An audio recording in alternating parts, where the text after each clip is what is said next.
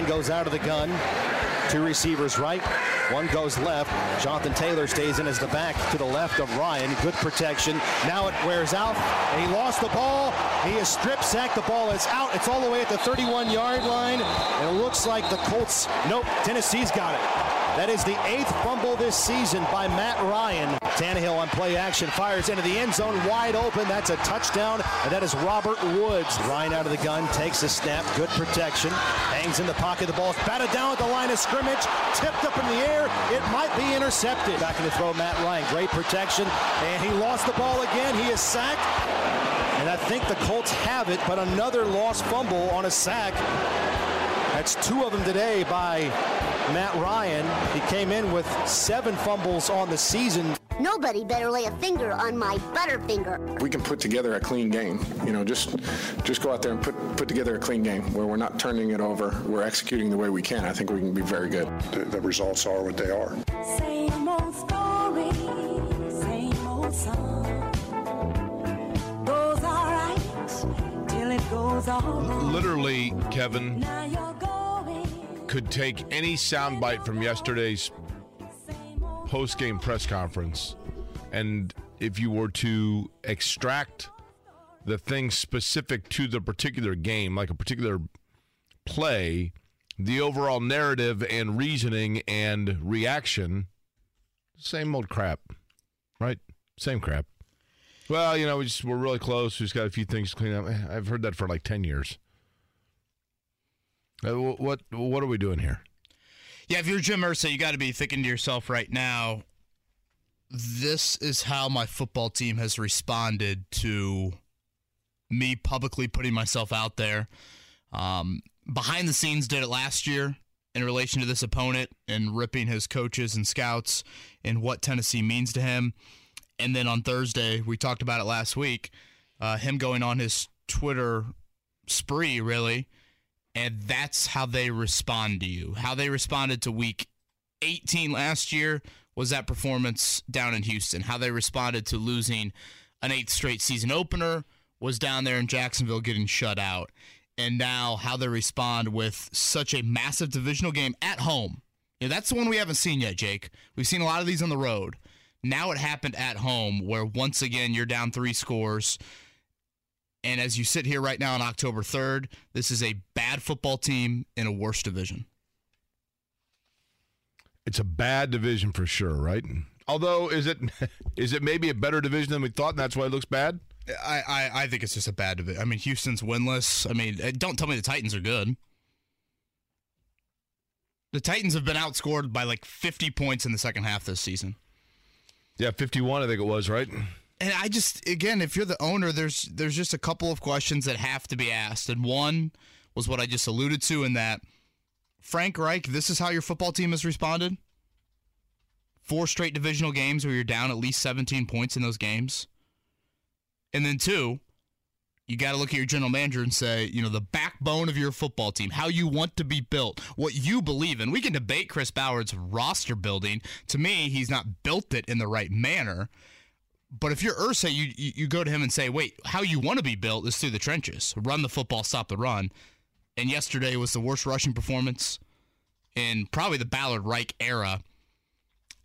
And you're looking at a guy that you let walk in free agency once again wreck the game into Nico Autry. The other thing that I thought about yesterday, to your point, just kind of to add to that, if you were to, like right now, if you were to say, going into that game yesterday, we have two elite level running backs in the NFL, but one of them, it feels like maybe is starting to turn the corner towards the backside of his career, and the other one um, is right in his prime and fairly unstoppable. They they they flipped roles in the game because Jonathan Taylor was nowhere to be found, and Derrick Henry. I know Derrick Henry has you know been banged up at times and and has some games where maybe he does not have the numerical production that we're used to seeing out of Derrick Henry, but that wasn't the case yesterday. he looks spry. That wasn't the case yesterday. I was watching him. I, I, I pointed out on Twitter the the program yesterday I don't know if I still have it here or not, but the program yesterday was It was Marvel Day, right? yeah, yeah. So it was a Marvel character, I don't Captain America or somebody, with Matt Ryan's body on it, right? So this huge hulking superhero with Matt Ryan's, or excuse me, with Matt Ryan's head on that body, and I I, I took the picture of it. And I'm uh, it's Matt Ryan's head on Derrick Henry's body, because Derrick Henry is just a huge. I mean. That guy is such a specimen and a wonderful talent. But when he gets the ball, and, and what Tennessee does that I think is really good, and I don't see the Colts doing this enough with Jonathan Taylor. You ever notice how far back Henry lines up? It gets that head of steam. Oh, by the time he gets to the line, he is sprinting downhill. And he's like six foot nine, 310 pounds with 4% body fat. Good luck. I'm exaggerating, obviously, but he literally is like trying to stop a Coke machine on wheels. And, you know, listen, they use him and utilize him in ways yesterday that, that the Colts couldn't answer.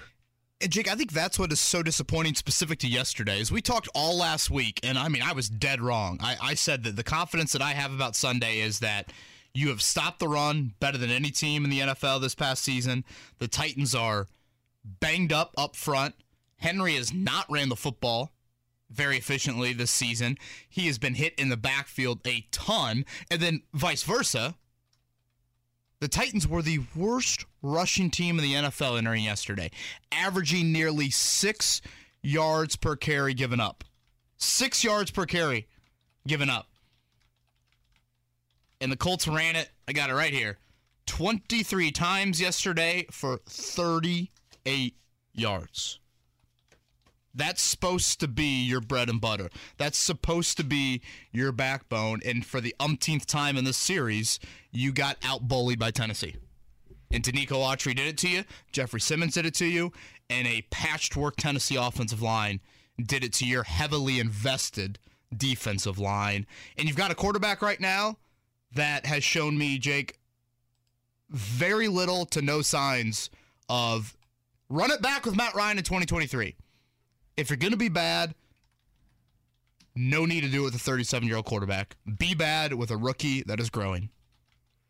I know, that, I know that's a bit bigger topic, but that continues to be reinforced, and the ball security issues is inexcusable. Well, you're running out of 15-year vet. quarterbacks at the garage sale, right? Like they've gone to the garage sale twice now and and done okay. Well, one of the they went to the quarterback garage sale and they got a pretty good quarterback um, for fairly cheap, but they knew that you know it said like, hey, this is only got a few miles left on it. And they said that's okay. And then they went back to the garage sale and they got a quarterback that um, started out fine, and then they realized that they they had to return it, and they said like, hey, we we, we made a bad purchase here. Can we return this? And they found somebody else down the street that was willing to buy it. And they There's a got garage lucky. sale. There's no returns here. That's right. They found somebody else to come in and buy it, and then now they went back to the garage sale again. But the table's getting there there are fewer quarterbacks sitting Sure. on it, right? Yeah, there are. Um, yeah, band aids are running out at the garage. Oh, my parents have plenty of them. Oh, yeah, I forgot. Uh, about that is the voice of Kevin Bowen, by the way. It is Kevin and Query here. Good morning to you on a Monday morning. 93.5, 107.5. The fan, Mark Dykton, who's been here since 2.30 in the morning, putting together audio, is here as well. What's that? I said, yeah, pretty much. Um, how about this? Hey, Jake, here's a Dear John letter to Coach Reich. Dear Coach, we've come a long way the last five years. We tried to work it out. It's just not to be. Trust you, uh, or trust me, Coach. It's not you, it's me. I can no longer tiptoe around you and your preaching image. I get to be free. I believe the righteous brothers who said it best. You've lost that coaching feeling. We just don't connect anymore. I'm sure there's another OC opening for you somewhere. You know how that works. It's not that I don't respect you. I just need to start over. Good luck, and I hope you leased and didn't buy. That from Aaron. That was not from me, by the way. That's from Aaron. Aaron sounds like he's written a few of those letters in his day. he did, didn't he? Uh, there's a lot of validity, I think, within that, and the biggest one is this: um, it's fair to ask the question if Frank Reich's lost the football team. They mean, sure you don't go- seem to respond until they're down multiple scores. And, and you know, part of me believes this. You know, when you get down multiple scores, there's an element of like, oh yeah, you scored 14 points in the fourth quarter of, an NBA game when your team's down 25. oh, you know, in a PGA Tour event when you're 10 shots back, you shot 66 on Sunday. Like, where is the sense of urgency in these monumental divisional games to just be competitive early? They're not competitive early. They get their ass kicked in the first half. And at that point, your margin for error is gone. And we saw it yesterday. You cannot make a single mistake the rest of the way. And what happened? Jonathan Taylor fumbles. And that's the one mistake they pretty much made post halftime. And Tennessee gifted you something there late in the first half when they had their clock management debacle and couldn't get that field goal off on, on in time. And all of a sudden, the Taylor fumble, and it's just a reminder of you cannot get down three scores. And we're talking about Tennessee, Jacksonville, Houston. I you know, we're not talking about vaunted perennial contending NFL teams. Kevin, here's what is a challenge for the two of us.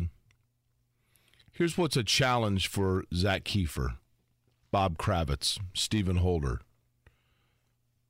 Charlie Clifford, Dave Calabro. Here's what's a challenge for Colts fans in general.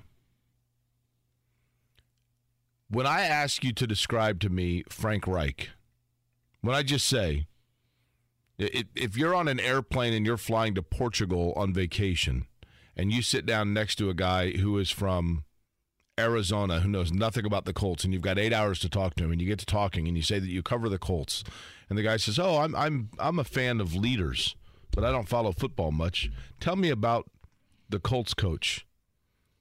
What do you like about him?" What would your answers be? Yeah, I think Frank is one of the top five nicest human beings I've ever come across. Understood. what Um, else? I think he um, he believes a lot. Okay. Believes. No matter what you give him, he believes. Not a guy that makes a lot of excuses. Um, I think as a head football coach, and it's apparent to me in these Colts Titans matchups, I think you see on the other side of the of, of the sideline yesterday more of a CEO type, more of a guy that understands the operation a little bit more. You're saying he is or his Mike Vrabel is. But in terms of Frank Reich, what tell me the attributes about him that you find positive as a human being and a coach? loyalty, um, belief.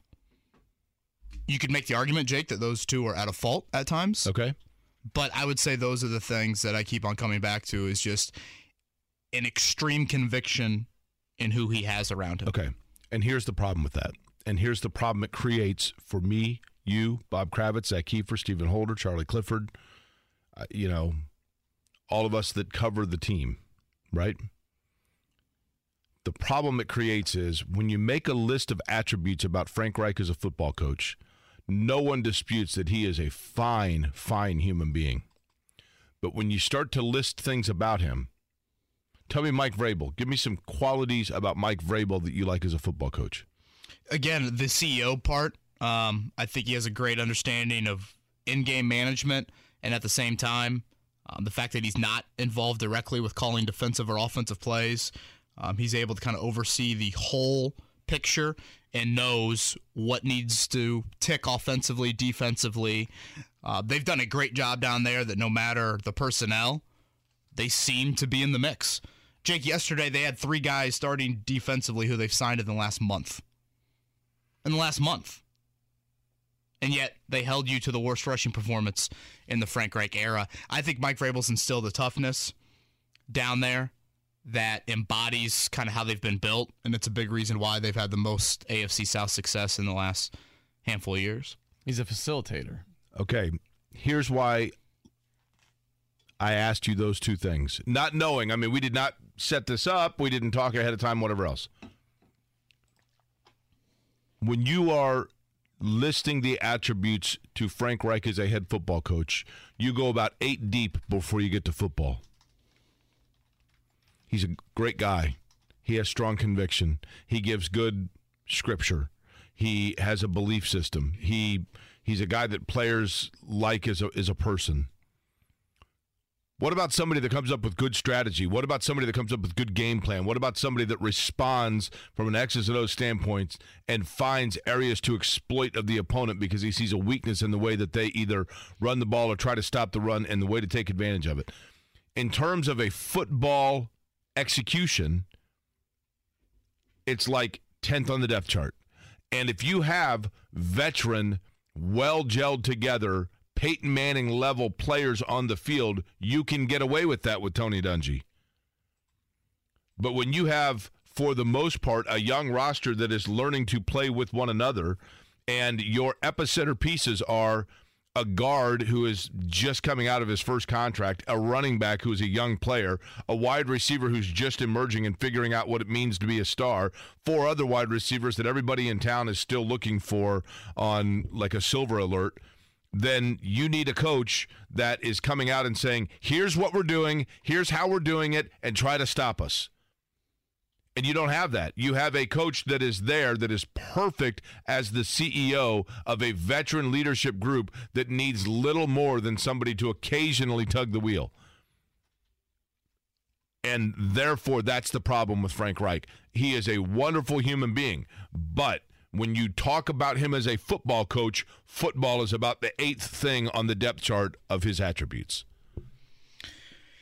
And again, if I'm Jim Irsay, Jake, I just don't know how you look, how you can ignore these starts in these moments against those football teams. That would be alarming to me. That would be a trend I hear yesterday from players in the locker room. We've been here before. No, you haven't. Last year, Carson Wentz was hurt early in the season, trying to gut it out. You were up, what, three scores on the Baltimore Ravens on Monday Night Football? The Colts haven't been in those positions this season. Nowhere near that. And this is now a trend. It's starting to build and it's continuing to be the same song and dance over and over again. Again, in these massive moments for your franchise. Week one drought, the drought in Jacksonville, the fact that your owner goes so public last week in his displeasure with how this series has unfolded. And this is how your football team responds to all of that. If I'm Jim Irsay, how do you not sit here on Monday morning and think, what the hell is going on? Yeah. Well, I think he did because has he tweeted yet? But like, you know, part of me, Jake, is like, didn't he tweet after the Kansas City game? Is he kind of acting like how that franchise has acted? When everything's going great, we'll be public about it. That's what I meant. But when yeah. bleep hits the fan, it's just a hide. yeah. It's just a, oh yeah, everything's good. You know, after the Kansas City game, I'm out in front of the bus and I'm doing this and that. And that, you know, you have all these tweets all week long, and then yesterday that unfolds inside your own building, and it's with you know crickets. Again, accountability top down. We talked about this after the Jacksonville game. It starts at the top, and right now that's lacking. You're saying with Irsay or with Ballard? Yeah. Wait, well, yeah, uh, Irsay, Ballard, and then Reich in that order. I think the Colts are the greatest organization I've seen, collegiately or pro, at controlling the narrative. Always have been. People here buy into everything they say. I think that's waning. Think so? Yeah. People, well, I just love the Colts because they're just good quality kids and character and da da da and Yeah, think Mr. it's really Ballard and you know they just it may be. I, I mean, you, I think you have your finger more on that pulse than do I, but you know, the number one thing that Jim Irsay should fear,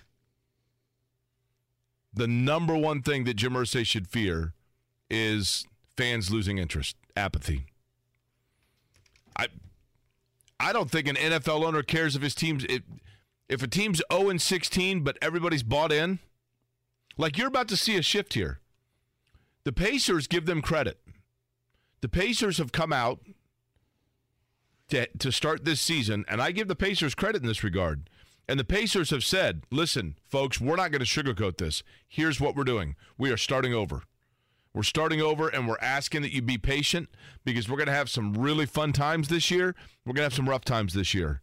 But but I promise you it's with an intention. And I think for the most part, Kevin, from a fan standpoint, that's all people want is to know there's a plan. And I think there are people, now it, it may get really old if they lose 12 straight or something, but as of right now, there are Pacer fans that are like, hey, you know what? They're not going to win a lot of games, but they're young and they're starting over and they're building, and I'm kind of excited about it. I think it'll be fun to watch them play.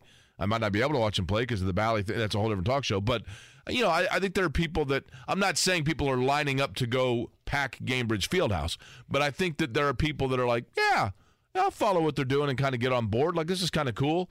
They're allowing me to hop on the train before it leaves the station. That's kind of fun. Whereas the Colts standpoint, you're getting to the point I think where people are like, "Hey, can at the next stop, can I just go ahead and hop off?" Because I'm getting motion sickness. Yeah, I think that's a good way to put it. Sad way to put it, but I think it's a good way to put it. The injuries to watch in this short week. The Colts will turn around and play Thursday night in Denver. Nothing like the 31st ranked scoring offense in the NFL and the 32nd ranked scoring offense in the NFL. By the way, Thursday and I know that I'm not making light of his injury, which we'll get more on. And I know people were excited to see Shaquille Leonard out there.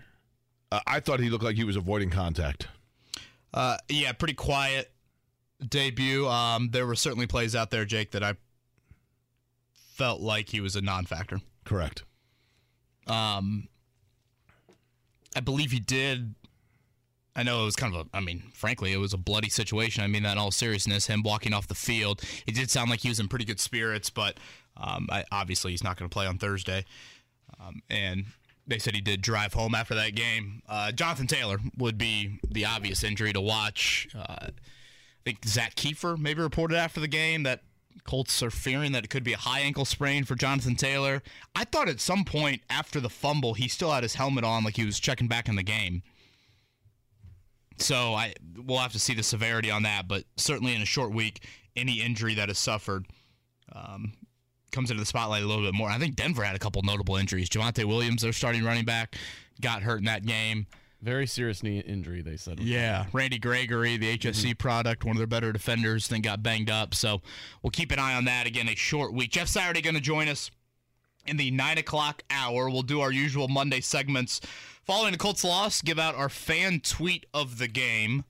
Um, if There's a lot nothing else, there was a lot of those, if you can imagine. yeah, and I would say a, a dose of humor in that. uh, and we'll take our phone calls as well 317 239 1070. Uh, here in this opening segment, Jake, uh, shout out to Jeff Brohm and the Boilermakers. That was How about that, man? that was much needed. Uh, Aidan O'Connell did not practice until Thursday, and that's kind of Purdue winning in like an old Big Ten way. You know, it wasn't this high flying aerial attack. It was the Devin Mockobee. I ho- hope I'm saying Yeah, that that's right. Um, From a high the- school I've never heard of. so I have heard of Boonville because they had a great golfer when I was in high school, Griffin Wood. Is it is it Southern Indiana? It's like down by Evansville. That's what I thought. Yeah. Did you see his story? He was a great track star in high school and admitted to the Naval Academy and decided to walk on at Purdue. And It's worked out so far. Uh, kudos also to Ball State. Double What a overtime wild win game. over You were there, right? Illinois. Yeah. Um, that's a cool stadium, man. 15 bucks to get in. Uh, you know, that's a that's a excellent option. I think about like when I was 10 years old, if my dad would have said, "Hey, let's go watch a college football game." Hour away. Uh, Ball State over Northern Illinois in MAC action, and then Indiana, same old Indiana, right? You can't win at Nebraska. I, I I'm I'm over the IU football thing. Jake, I'm sitting on the couch. The first play of the game, I'm like, man, that play clock is already like at five, four, three, two, timeout. The first play of the game. Think about how much you've like tra- you've gotten ready for the first play of the game all week long. And You're taking a timeout on the first play of the game in the league. At that point, I should have just gone to bed. I wouldn't have had to live through the, you know, 21-21 at one point, and then Nebraska outscores them 14 nothing. I think all 21 are in the second quarter for Indiana on Saturday night. Uh, I called a high school football game on Saturday, Jake. That was 50 to three. Really? on Friday, excuse me. A lot of downtime. They what- did they did a running clock for the final What game 16 was it? minutes. Brownsburg and Zionsville. Brownsburg is really good. Is Ballard's son Zionsville, or is he Ballard's son is Westfield. T.Y. Hilton's son is Zionsville? Yeah, so you had a lot of Colts players there on Friday So night at Zionsville. Zi- the whole Zionsville team was Ghost, right? that that would be accurate. Okay. Did the Colts let T.Y. Hilton keep that banner? Because that banner is not up anymore. They took that down. Yeah, Jonathan Taylor's up. Yeah. hmm Yeah, I don't know if they that's like the going away present that they give him or That would actually like Send a Mayflower truck his way. that would wallpaper your roof. the roof. hell's right? this? Uh, Bert wants to know if you have any guesses on the Boonville High School mascot. Uh, Pioneers. Did you look that up? No, is that it? Mm-hmm. Is it really? That's what Bert says. I mean, it's got like Pioneers only sounds like it would be, right? But what else could Boonville be? It's got to be the Pioneers. What a start to the week. Hell yes. Well, I'm done, boys. have Colts fun may the rest lost, of the but Jake's riding a high right have now. fun the rest of the week. He's Jake Query. I'm Kevin Bowen. Mark Dykton on the ones and twos. Looks like a very nice start to the week. I think temps still in the 70s uh, to start this week. A little bit cooler coming up this weekend, but a really nice first full week here of October. Like we said, we'll take your calls 317 239 1070. A whole lot to unpack from yesterday as the Colts fall to 1 2 and 1 on the year. They have lost now four straight to the Tennessee Titans, and they are winless in their last four divisional contests. Good Monday morning to you. Kevin Aquari, 93.5, 107.5 The Fan. The Morning Checkdown. Brought to you by Ball State Football. Get your tickets at ballstatesports.com. Omaha! On 93.5 and 107.5 The Fan. Stop if you heard this before. The Colts got off to another slow start I've heard this before. on Sunday. They were down at one point in the game, 24 to 3. Came back to make it 24 17. Could not complete the comeback as they fall to 1 2 and 1 on the season. Afterwards, Matt Ryan, who continues to have ball security issues on the slow starts. It's tough to put your finger on it. Um, felt like we had a good plan coming into it. You know, we just haven't been able to get into sync uh, early enough in, in, in games throughout the year, and uh, it's something that we have to address and, and, and get better at and fix. Um, because there are times where it's actually very good, and um, we need to strive for for better consistency, better starts, um, and, and just getting into a rhythm earlier. Tough to put your finger on his sounds like his ball control at the moment. Nine fumbles, five interceptions. He's approaching a career high, which, you know, four games into his career, you would think that's a good thing. 12 fumbles is the most he's ever had in a season. He's got nine through four weeks. Colts now in a short week. Um, I saw Ian Rapoport just mention that he does not believe the ankle injury to Jonathan Taylor is serious. So, um, kind of conflicting reports, I guess, there locally and nationally on where Taylor is at. But short week, no practice, and they head to Denver on Wednesday for a Thursday night kick. Well, they got to leave that. Jonathan Taylor might play on Thursday open because you got to have a marquee matchup somewhere. you think Al Michaels and Kirk Herbstreit are kind of like, yeah, the bloom is off the rose with this Thursday nighter. Yeah, Amazon's like, God, is this really where we're going? Amazon right, not right. so prime. Right after that is Bears Commanders, so get ready, Oh. Amazon Prime. Uh, speaking of Commanders, yesterday losing to the Cowboys 25-10. Elsewhere around the league, it was Seattle over the Lions 48-45. Super Bowl parade in Detroit by Dr. Mottman still on hold. Uh, Giants over the Bears 2012. Jacksonville got out to a big lead over Philly. And then Philly comes back, wins 29-21. So the Eagles now the last unbeaten in professional football. Jets, The only winless team is Houston, right? Because my Raiders finally got off the old. yeah, Super Raiders. Bowl picks looking a little better Derek now. Carr put him on his back yesterday. How about the Jets over the Steelers 24-20? Pittsburgh now 1 and 3. I mean, They turned to Kenny Pickett. they did. How did he how did he do, do you know? I don't think anything worth noting. He has he has little hands. Uh, 10 of 13 for 120 yards for Kenny Pickett. How about the London game? His little hands. Uh, that was the uh, not London bridges falling down, but London field goals bouncing all over the place, right? Double doink from Wil Lutz from 61. It's kind of crazy looking at the Colts game yesterday. They don't even attempt a field goal from 57. The 51 yard field goal by Chase McLaughlin, it looked like one of those fans had come out of the stands and tried the field goal. Like, I'm at that Brownsburg Zionsville game on Friday night. Get the Brownsburg kicker, Porath, I think is his last name. It's incredible. The Colts play in a rather controlled environment, and they can't even sniff a field goal past 50 yards. And you go to London, and Wil Lutz is hitting it from 60 and almost hitting it from 61. Yeah, that's fair. That's an issue. By the way, it was the Raiders over the Broncos 32-23. Denver, of course, next now for the Colts on Thursday night. Former Colts kicker Michael Badgley He comes did all off your the, scoring, comes right? off the squad from the uh, from the Bears and does all their scoring and the elements in the Giants stadium.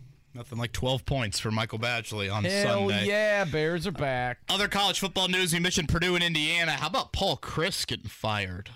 Uh, the Wisconsin head coach. They were like, "Look, man, we're not going to have the fat guy that we once fired come in here and beat us." Right? Yeah, Bret Bielema comes into his old stomping grounds. They beat Wisconsin. Paul Chryst was 67 and 26 in his career. I saw yesterday that they gave him a raise one year ago this week. He probably still had a less expensive buyout than Tom Allen's.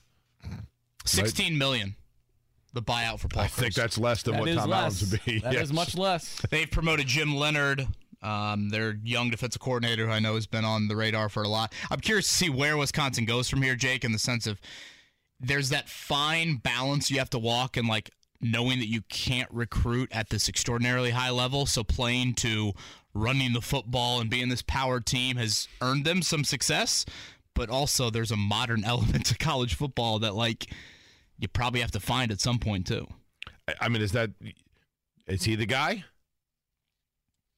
I don't know who's out there, right? How about the Big Ten West? Everybody has one loss, and then Wisconsin has two. Purdue, though, big one, as you'd mentioned, over Minnesota 2010. Uh, college football over the weekend. Nebraska over Indiana 35 21. Michigan, a big one over Iowa 27 14. Uh, elsewhere around the state, we'll give some love to the smaller schools real quick. Alma over Trine, 40 to 21. I don't know where Alma is, but Trine's in Indiana. Uh, Wabash over Wittenberg, Rose-Hulman a winner. So too was Franklin. Hanover over Defiance. Manchester beaten by Mount St. Joseph. DePaul a winner over Denison. And U Indy 44 17 over Southwest Baptist. We come back here on Kevin and Query. Jake and I will give our thoughts on yesterday and kind of where things stand right now.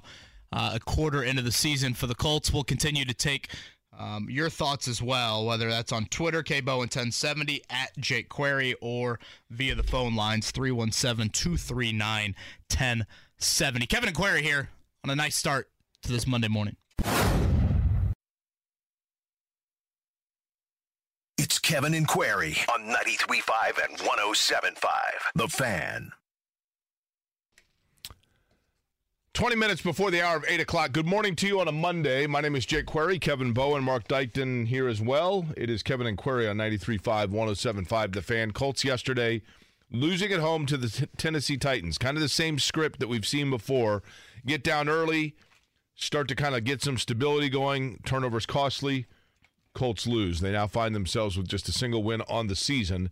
Uh, we did this after their debacle in Jacksonville. Figured we would do the same again. Kevin Bowen, in terms of your thoughts on this team, the performance where they are, the floor is yours. Yeah, it's a bad football team in a bad division. Um, and I think you start at the top with Jim Irsay right now. And if I am him, I'm thinking to myself, okay, week 18 last year, playing for a playoff berth, you get down 23 to 3 to Jacksonville. That simmers for eight months. Week one in Houston, you haven't won a season opening game since 2013. You get down 20 to 3 to the Texans. You respond to that in week two, you get shut out in Jacksonville, so that's 24 to nothing. And then yesterday, with another AFC South team, this time in your own building, you're down 24 to 3 to a Titans team that is wounded and nowhere near the team that we saw last season. And how do you not sit there and think to myself, what the hell is going on right now? In that this is how my football team has responded to these moments. It's not just four divisional games in your last five. Think about what was at stake in each of those games. Each of them had even more at stake than just the fact that you're playing a divisional team. And if you're Irsay, you're thinking to yourself, wait a minute, the previous regime, which I fired, won 16 straight AFC South games. This regime is getting blown out by teams drafting in the top five, a banged up Tennessee team, and really, frankly, you're just getting outclassed. You look at the 16 quarters of those four games, you've been outclassed in, you know, what, 12 of them? Th- 13 of them, and how public Irsay was with Tennessee. You know, you you take to Twitter last week, you go on the rant that he did, and you come out and you're down 24 to 3. That's got to be an embarrassment at a level where it gets Jim Irsay simmering. And I think these are the types of breaking points that potentially gets him to do some things that um, he has not done in his tenure. And I think Jim has to ask himself two questions. The first is the roster building. Because if you look at this football team, and hell, Nyheim Hines said it after the game. Honestly, I think it's been the offense. The defense has done its job. You remember Jim Irsay's tweet last year in the playoffs about like, You can see it clear as day. You've got to score 30 points. You need a quarterback and an offense who can score 30 or more in regulation. Irsay had that tweet back in January. The Colts have not scored over 20 in a single game this season. Last year, with Carson Wentz, you scored 20 or less four times the entire season, and you've already done it in each of these four games. And then, secondly, you would have to go to Frank Reich. And again, the starts that these football teams continue to get off to that are horrible and putting you in such a major, major hole. So it, it's starts with the roster building. And you go into Chris Ballard and saying the backbone of your football team, what you believe in, trench play and running the football, that is no strength right now. That would me have me looking at Chris Ballard and saying, You're not getting the job done in what you believe in. I question if that's the right building. But that's what Ballard believes in, and he's not getting it done in that realm. And then, secondly, you go to Frank Reich, an offensive minded head coach, and you look at it and say, we cannot score over 20 points in a league that favors scoring, favors the offense. Um, the Colts have finished now 10th, 7th, and 8th in the AFC the last three years. You're heading into a similar direction. Hell, you're not even at that level this season. Um, scapegoats so far Carson Wentz, Rodrigo Blankenship, and Danny Pinter. Um, the scapegoats have got to start being at a higher level than this. And on October 3rd, you are a bad football team in a bad division. Kevin, a couple of years ago, McLaren returned to the Indianapolis Motor Speedway with Fernando Alonso to try to make the Indianapolis 500 mile race. For those that are unfamiliar with what that means, McLaren is a very well established, high uh, reputation, international race team of Formula One success and legacy, who's had success in North America as well. Fernando Alonso, a two time world champion. And they came over here with some pomp and circumstance. Alonso had run with Andretti previously for the 500 and done very, very well. So there was a lot of expectation and it was a total disaster. The McLaren team came over, and for those that are unfamiliar, in IndyCar, you have cars that are set up to run on ovals. Then you have a different aero configuration for cars that are on road and street courses. And Fernando Alonso, who's a mega talent, goes out there and couldn't get the car up to speed at all because the McLaren team, who was really arrogant, they were the smartest guys in the paddock and they didn't listen to any advice and they didn't take any pointers from anybody uh, until it was too late when they realized that they actually had the road and street course configuration on the oval car. And it was a total disaster. And that's what this Colts team looks like to me. Chris Ballard's really arrogant. He's the smartest guy in the room, and everybody's tried to tell him that he is setting up a car for road and street courses that, in fact, needs to be run on ovals. And whenever anybody tried to point it out to him, he didn't want to listen. He didn't need to listen. He's smarter than you are. And he came up with a football team that does have some good players. No question about it. They have some good players. Unfortunately, they're players that are set up to drive on road and street courses, and the rest of the NFL is running on ovals. And the construction of this team is flawed. And I think Chris Ballard knows the game of football, and I think that Chris Ballard knows how to put together a team. I just think that he erred in the fashion of team that he decided to accumulate and they have very good players in the wrong positions. And those players they have that are in the right position, there aren't enough of them. In today's NFL, you got to be able to throw the ball. You got to be able to protect the football, and you have to have a young, mobile, up and coming, rising quarterback. And the Colts keep going into the quarterback garage sale every two years and going back into the discount bin and getting they need to quit shopping at Nordstrom Rack, and eventually they've got to go to Nordstrom. And it's all come to fruition here in what you see. Love Nordstrom Rack, by the way. It is great. What you see now is the following you have an owner leading up to the game that said he wanted everybody pissed off, intense, and primal. I don't think he was talking to his fans. I think he actually was subconsciously saying that to his players. He was hoping his players would come out that way. But when you look at what Jim Irsay was selling fans on leading up to the game, and keep in mind he did say that his team was going to be all chips in, period. So what do they have to sell us on about the Colts game against the rival Tennessee Titans? Come out to the game and be sure enjoy the fact that Grover Stewart's wings are going to be there. The Maniac Burger is going to be on display. Even Jim Irsay knows that his team is so bland, so boring, and so underperforming that he's actually got to go to their culinary habits to get people to come to the stadium. And the bottom line is that Jim Irsay wants to talk about everybody being all chips in, and guess what? The fans are. People are spending their hard earned money. People are sacrificing a beautiful Sunday in a city where we don't know how many of those we have left for the season to go down and watch a football team that comes out and is either too bored, too undercoached, or too not talented in the key areas to come out and show you anything for the first three quarters. So as I'm watching that game yesterday, what I'm thinking to myself is there are a lot of people here that are all chips in, and none of them can affect the outcome of the game. So now you're at a crossroad if you are Jim Irsay, where your biggest fear is about to come true, and that is you're about to lose your fan base of people that have cashed in and are selling their tickets or giving them away to people to go and do something else. Now, fans are fickle, and if they win, they beat Denver, all of a sudden Chris Ballard's a genius again, and everybody's back in on board. But for right now, fans deserve better. The city deserves better and people expect better when they go down what they want to see as a football team, not necessarily that wins every game, but looks and acts like they're prepared to try to do that.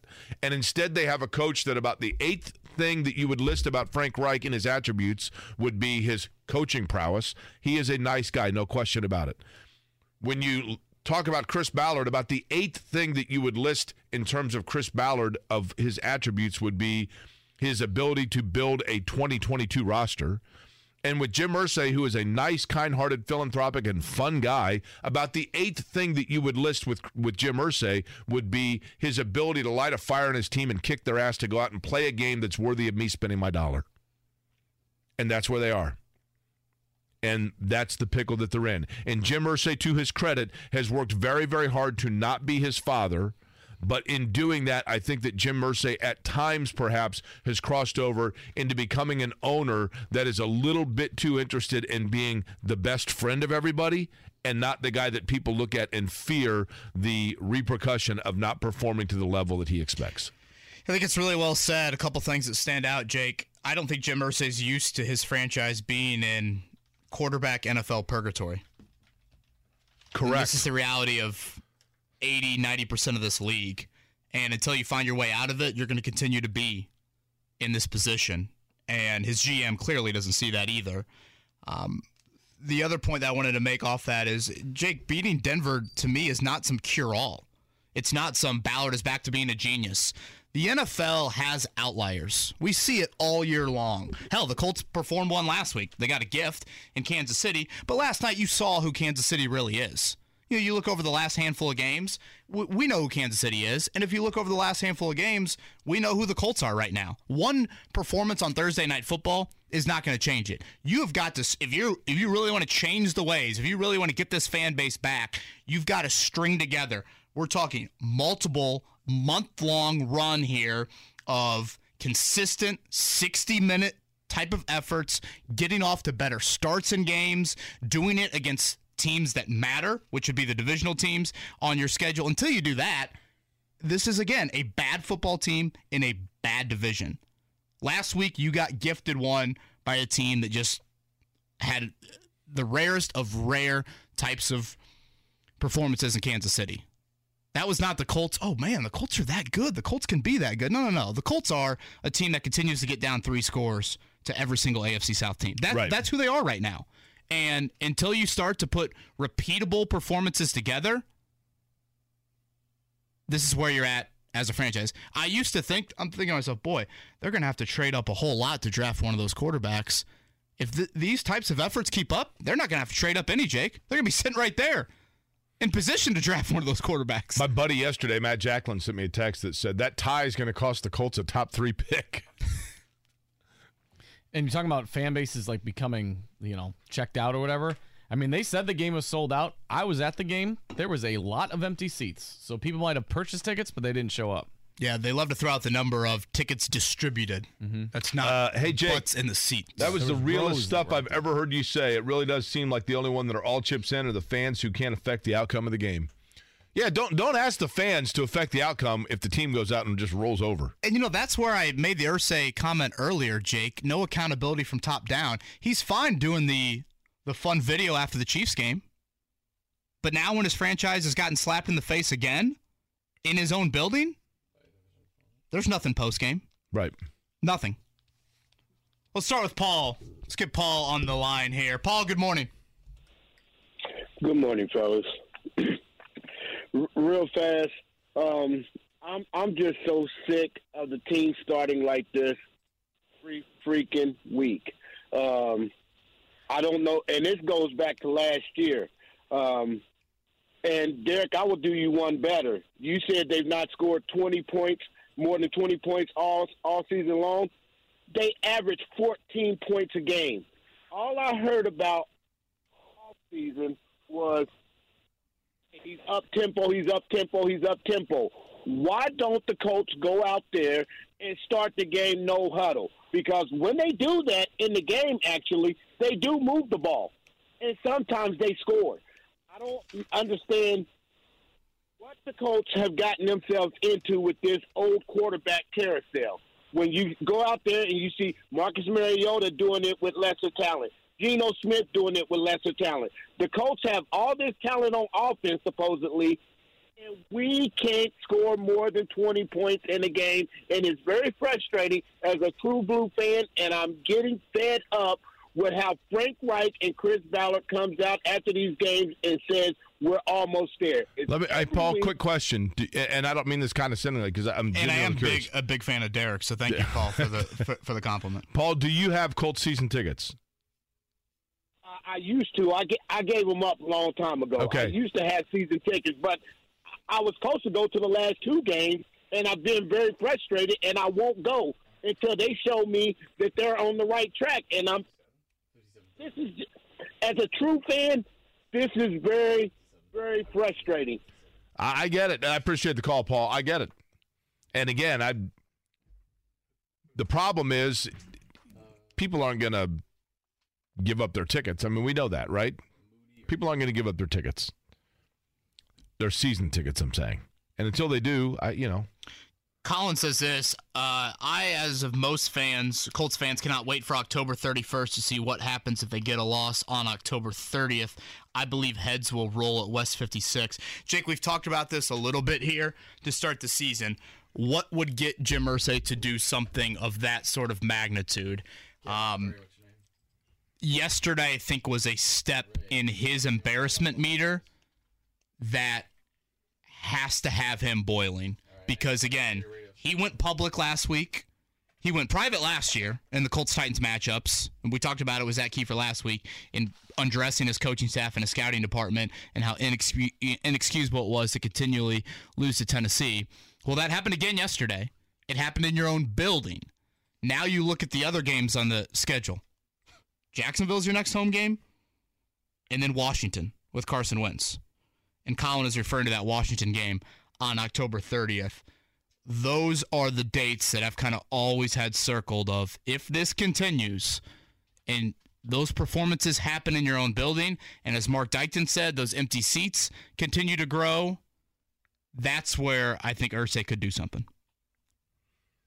how much do they have under the cap? Uh, for some reason, like 12-ish million is standing out. I would have to double check and look that up. So they haven't spent every dollar they needed to spend, Correct. but they want you to. yeah, preach. That's spot on. You know, I mean, they, they ain't discounting the tickets, are they? Not yet. Secondary market, maybe. Secondary market, definitely. We'll continue to take your phone calls. Again, 317 239 1070. We'll look at our fan tweet of the game. Jeff Saturday is going to join us in the 9 o'clock hour. And uh, I think there was, speaking of spending, there was one guy that they didn't want to spend on And uh, he certainly had his way with the Colts yesterday. We'll hit on that coming up in the 8 o'clock hour. Kevin and Query right here on a Monday. Real close, Kevin. I just, you know, a couple plays here, there. We're, you know, we're right there. The, the gap is not. Hey, to be fair, they are close to the top of the division. they are. Half game back, right? I don't know. The whole tie always confuses me math wise. We're probably going to have to sift through that each week here. We've got our algebra whiz here now. Yeah, okay. Yeah, Jake's we'll be, on the on the we'll be solved on that. The fractions, um, fractions, and now slopes. The the slope going down to the right. That means it's a negative. Yesterday was a negative. Oh, that's kind of how the Colts start games. That too, right? Yeah, very fitting. Uh, good morning to you on a Monday. The Colts losing yesterday to the Tennessee Titans. We're talking about it here. Kevin and I each kind of, which I anticipate we'll do coming up again in about 20 minutes, give our um, kind of breakdown or observations of what we've seen. Frustration for sure. And I know, and, and I said it again, Kevin, we are in a unique situation in the fact that this is how I look at it. I was such a fan growing up of so many different teams. And when I would watch games where the team did not perform, I took it personally. I felt slighted. Like I was so disappointed and upset. I just wanted to be able to say to that team, like, how could you have done this? Or television, frankly. And I do feel like we have a responsibility. It's a privilege, but we have a responsibility with, with the access to this microphone to try to speak for those fans out there that were yelling at their television and are afraid the team is not going to hear them. I think it's our job to just kind of open that forum to um, to let people know that are PO'd that that's what the feeling is. That's what the sentiment is. And you don't care about the, the discounted food or the roof being open. You want to see a football team. You want to see a football team that you feel like the owner, the general manager, and I know that those guys. I listen. I don't dispute that Chris Ballard wants to win football games. I don't dispute that Jim Irsay wants to win football games. But I've said before about Irsay, who I like a great deal. But Jim Irsay, the reality is the the music caravan and the Jack Kerouac scroll and the getting on stage with Millsy from REM and all that. That is all wonderfully fun stuff and I think people enjoy seeing all of the memorabilia on the stage and I give him credit for sharing that with people but at the same time when you are winning football games that is a colorful philanthropic owner that everybody loves that is sharing his wealth and when you are going out and laying a complete turd with only 80% of your payroll being used then that is a guy that is just basking in his own glory and laughing at everybody else that their chips are in and he's collecting them Yeah, in a way, Jake. I mean, Jim Irsay told us what the standard was with those contract extensions last offseason. When you make a commitment like that financially to your head coach and GM, what you're saying is those two guys are right up there with any in the NFL. Anybody. Buffalo's duo, Kansas City's duo, Green Bay's duo, whoever else you want to throw into that mix. I guess it looks like Philly right now. So he creates the standard, the financial commitment says everything. And so the fans should have no issue whatsoever in sitting here and wanting and thinking that this football team should live up to such a standard. And the fact that they aren't even sniffing that right now, I think is where you have such frustration is you were kind of promised something. It was told that Carson Wentz was such the issue. And in reality, he's just a scapegoat. And Matt Ryan, right now, from a ball security standpoint, has been a major problem for your football team.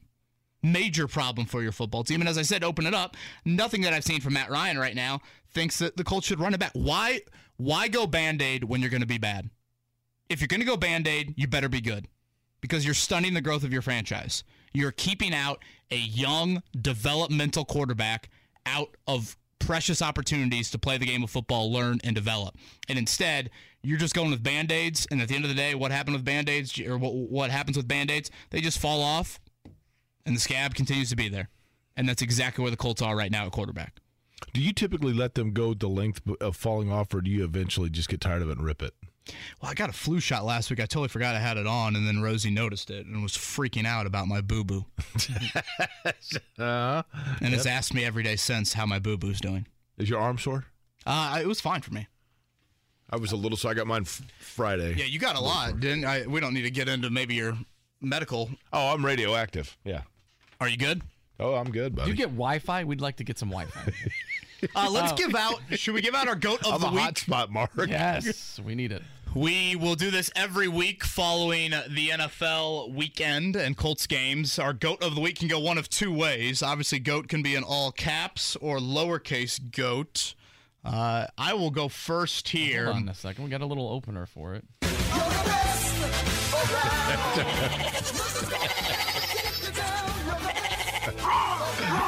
Wait, wait, Is that the Bobcat? How did Bobcat get in there? What the hell? why is there a peacock in there? There should be. I just gonna make stop at the farm animals. That's what somebody said. I was like, no, sir.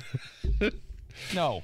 So, which goat are you going with? Honestly, I thought the best player on the football field yesterday, so this will be the all caps goat, was a man that Chris Ballard decided was not worthy of a sweeter contract in free agency, and that would be Denico Autry. Two sacks, three quarterback hits, a forced fumble. Jake, he whipped Quenton Nelson on one of those early in the game. Not Big Q. Generational. These good guys remind me of Hannah out there. Mm-hmm. And, and you know, this is something that when Autry walked in free agency a couple years ago, I thought to myself, this is where Chris Ballard has made a few of these moves where I don't understand them from Ballard's point of view. What are the positions Ballard believes in? Correct. I mean, in the trenches, right? Trenches. Yeah. And Denico Autry, in a way, he's kind of one of their own. They signed him in 2018. He grew into this player here. He's an undrafted free agent. You know, this is where he really made his mark. He's durable, he's versatile. And I have said this quite often about the Colts in the past year. The Colts don't have enough Autrys. They don't have enough guys that have a little bit of a dog in them, a little bit of a you know, there might be a, a screw or two loose, and he brings a mentality and intensity that I think is vital for any football team. And what he did to Quenton Nelson early in that game, that to me was a huge play and kind of setting the tone, making his presence felt. Again, poor ball security again from Matt Ryan there. Uh, and I just found it fitting yesterday that you had Denico Autry, again, a player that plays a position that Chris Ballard believes in. You sat there in free agency. You realized Tennessee was going to offer a little bit sweeter of a deal and said, nope, we'll let him go to the division rival. And you see what's happened to him. And I think this too defensive linemen, especially interior guys, they can still play into their prime, late 20s, into their 30s. Autry is showing that. And I found it very fitting yesterday. He did that in his old home. You know, there are guys that have played for the Colts at the quarterback position that people forget were ever here. Mark Rypien was a quarterback for the Colts. Uh, Craig Erickson was a quarterback for the Colts. Don Majkowski was a quarterback for the Colts. And I wonder if 20 years from now, somebody's not going to look back and go, Matt Ryan was a quarterback for the Colts? That's the danger the Colts are getting into here with doing this every two years, resetting the table with the veteran quarterback. And Chris Ballard kind of fell into Matt Ryan at the last minute. Uh, Ryan yesterday, from a passing standpoint, sure, fine, 27 to 37 for 356 and two touches. But he's also my goat of the week. And by that, I mean the not greatest of all time, but goat like he's the goat, right? Yep, thank yes, you, that kind of goat. Thank right you. on cue. Um, two fumbles, lost one of them, a pick. Look, there are teams that are good enough to get away with the basic errors and overcome them. This isn't one of them. This isn't one of them. And the Colts are flawed in many areas, but they are flawed. And it, maybe it is true. Maybe it's true that they're really close. Maybe they are really close. But if they are really close, it means first and foremost, they've got to take care of themselves. You know, we all have that friend that you're like, look, man, I, it- gets to a point where I'd love to help you out, but like you're not willing to help yourself. So uh, there's only so much I can do. And in the Colts standpoint, when you're turning the ball over three times, then it's kind of hard. No matter what they want to do in terms of their construction, they're not helping themselves. And Matt Ryan, whether it's the offensive line that's causing him to run for his life, or I don't know if like if he's Kenny Pickett with little hands. I, I don't know what it is, but if you can't hold on to the football, you're in trouble. And they're not holding on to the football. Matt Ryan yesterday was a goat for it. Yeah, when you've lacked some support around him, it's going to be exposed, and I think we've seen that here. The ball, secu- I, I just, it's incredible. You- You're putting your defense in some awful situations. We saw it yesterday, having to defend those short fields. Um, yes, the defense was really poor against the run yesterday, but you still put them in some terrible situations with turning the football over. All right, let's hit up some phone lines. Let's start with Moody. Is that right, Mark? That's right. Moody. Good Monday morning. Yes, sir. Good morning, guys. This is David Moody. Hey, um, my question is, what would Robert Irsay do right now? You guys would think the uh, late great Robert Robert Irsay would do right now. Jim, uh, Jim's father. Uh, Bubba Ventrone would have been coaching this team in week three. Maybe he needs to start acting like his father. and David, your laugh sounded like the goat there. I Can you do that again? That wow. the zoo needs to hire you. Uh, but seriously, maybe he needs to quit acting like he needs to get friends and start acting like a boss. You know what I'm talking about? Well, that's what David. Listen, I, I could not agree more. I, I I think, and listen, I like Jim Irsay a lot. I do, and he's been a he's a he is a good guy. But as a, from an owner standpoint, sound like me talking about Reich. I, from an owner standpoint, there are times where you gotta, and I know that he's done it probably. And I go back to when Jim Irsay sent the tweet telling fans, pissed off, intense, primal. That wasn't what he was expecting from you fans. That was what he was subconsciously telling his team he was going to be if they didn't win this game. And I do think that, you know, being the fun loving, guitar strumming, gallivanting around vagabond pop culture icon that he aspires to be, that's all well and good. And that fun natured persona about him. And I think that so much of that is trying not to be the the character that his father became but he also needs it. So, in other words, he doesn't need to go into the locker room and fire guys at the half. But the the the buddy up, friendly, constantly being there for guy, it is afraid. It it is okay every once in a while to kind of put a foot where it needs to go. Right? Carson Wentz, Rodrigo Blankenship, Danny Pinter. Who's next on the scapegoat list? Could it be Mr. Gilmore? Wouldn't be him, would it? Do you think it was Gilmore? Do you think? I think he was probably, Irsay was probably, you know, divvying up a maniac burger or maybe Grover Stewart's kitchen sink wings, and he thought, This one for Mr. Gilmore. Is it a position coach? Chris Probably. Strausser on the O line. Probably. Kurt asked, when will we hear from Chris Ballard? I, I could be wrong on this. Maybe Matt Taylor can clarify. Tonight, Colts Roundtable Live at 6 o'clock. Uh, usually, Frank Reich joins that show for about six or seven minutes with Matt Taylor. I thought on the weeks of Thursday night games, the GM usually slid into that chair. I think in the Grigson era, and Ballard did this for a while, that the GM would hop on that show at every quarter the point thing. of the season. So after the first four games, What's what's he going to say? you would get. Um, I, I do think, obviously, it's a cult production. Matt Taylor does a really nice job of asking fan questions on that show. So you would like to think that he'd be asked some questions and That's a loaded question. obviously how he would respond to that. Um, You know, I had somebody yesterday. I was at the gym last night, and I was talking to a guy in the gym, and he did not see the game. He's this guy's a Bears fan, admittedly, but but and I "Poor said, bastard." and I said, was that a humble brag you mentioning that you were at the gym on Sunday night? No, trust me, I'm struggling, man. I've gained like 20 pounds.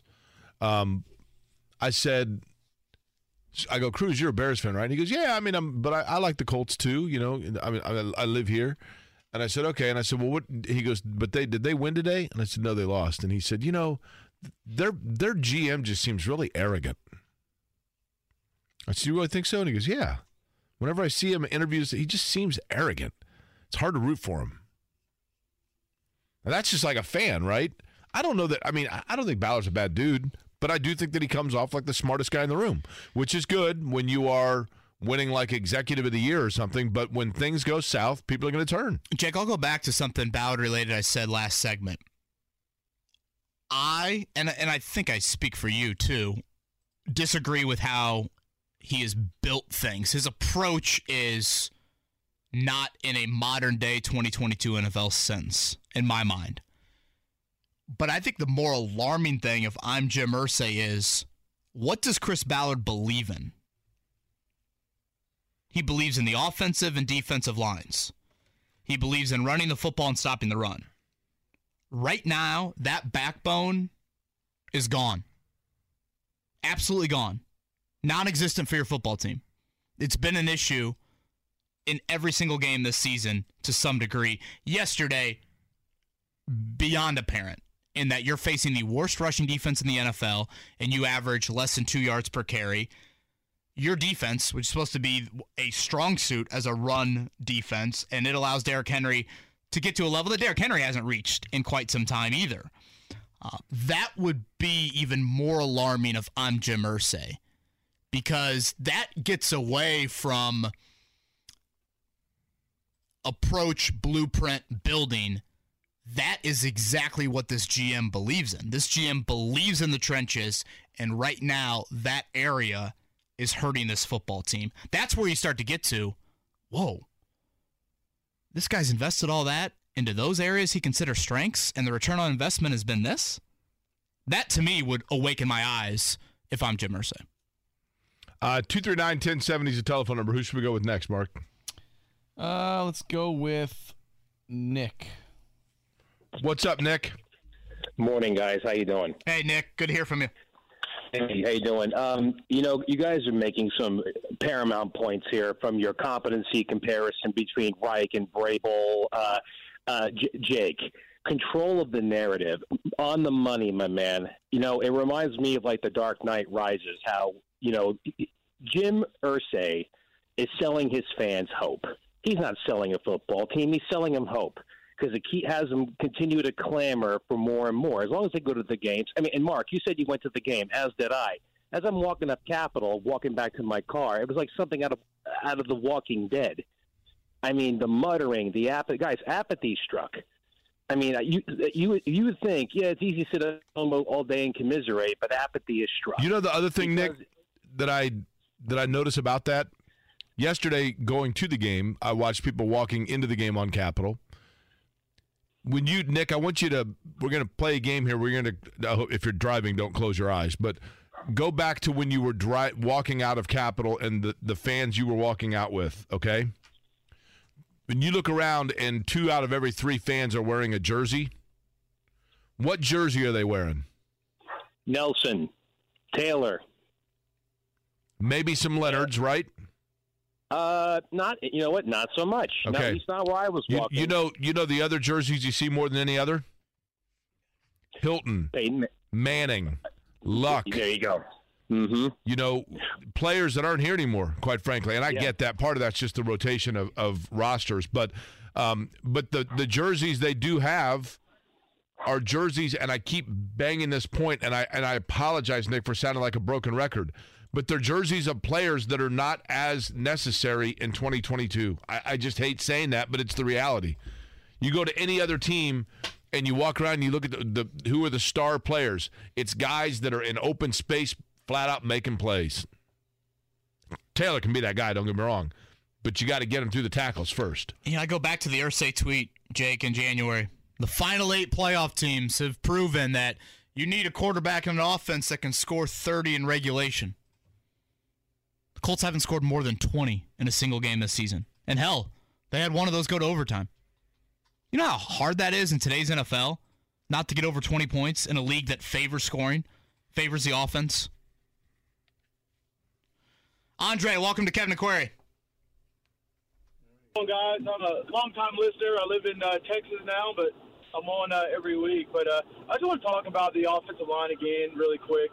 Uh, I thought, you know, Jack Doyle retiring really exposed some flaws in the offensive line. I thought, you know, he's the best blocking tight end in the league. And then, you know, letting Mark Glowinski walk with an offensive line that was really jailed. So,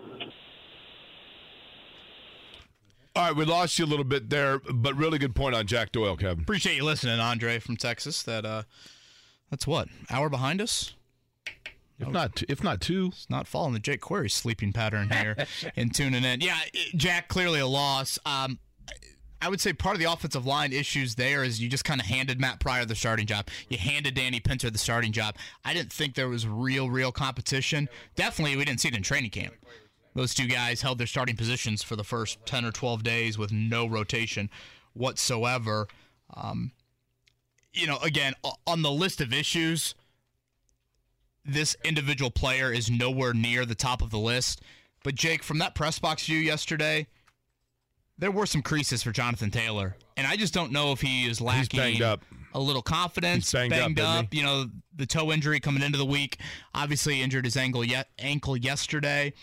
Um, by no means am I acting like the run blocking was adequate yesterday. It was not, but there were definitely some moments where uh, there were creases, and yet you just weren't able to find them. Not using Nyheim Hines much either. His first touch comes with four minutes to go in the third quarter. Incredible. Is Thursday night going to be the Phillip Lindsay revenge game? if not Nyheim Hines, right? Boy, tune in for that one. If that's the storyline heading in. Uh, Ray, you've been hanging on for quite a while. What's up, Ray? Hey guys, how you doing this morning? Good. How about yourself?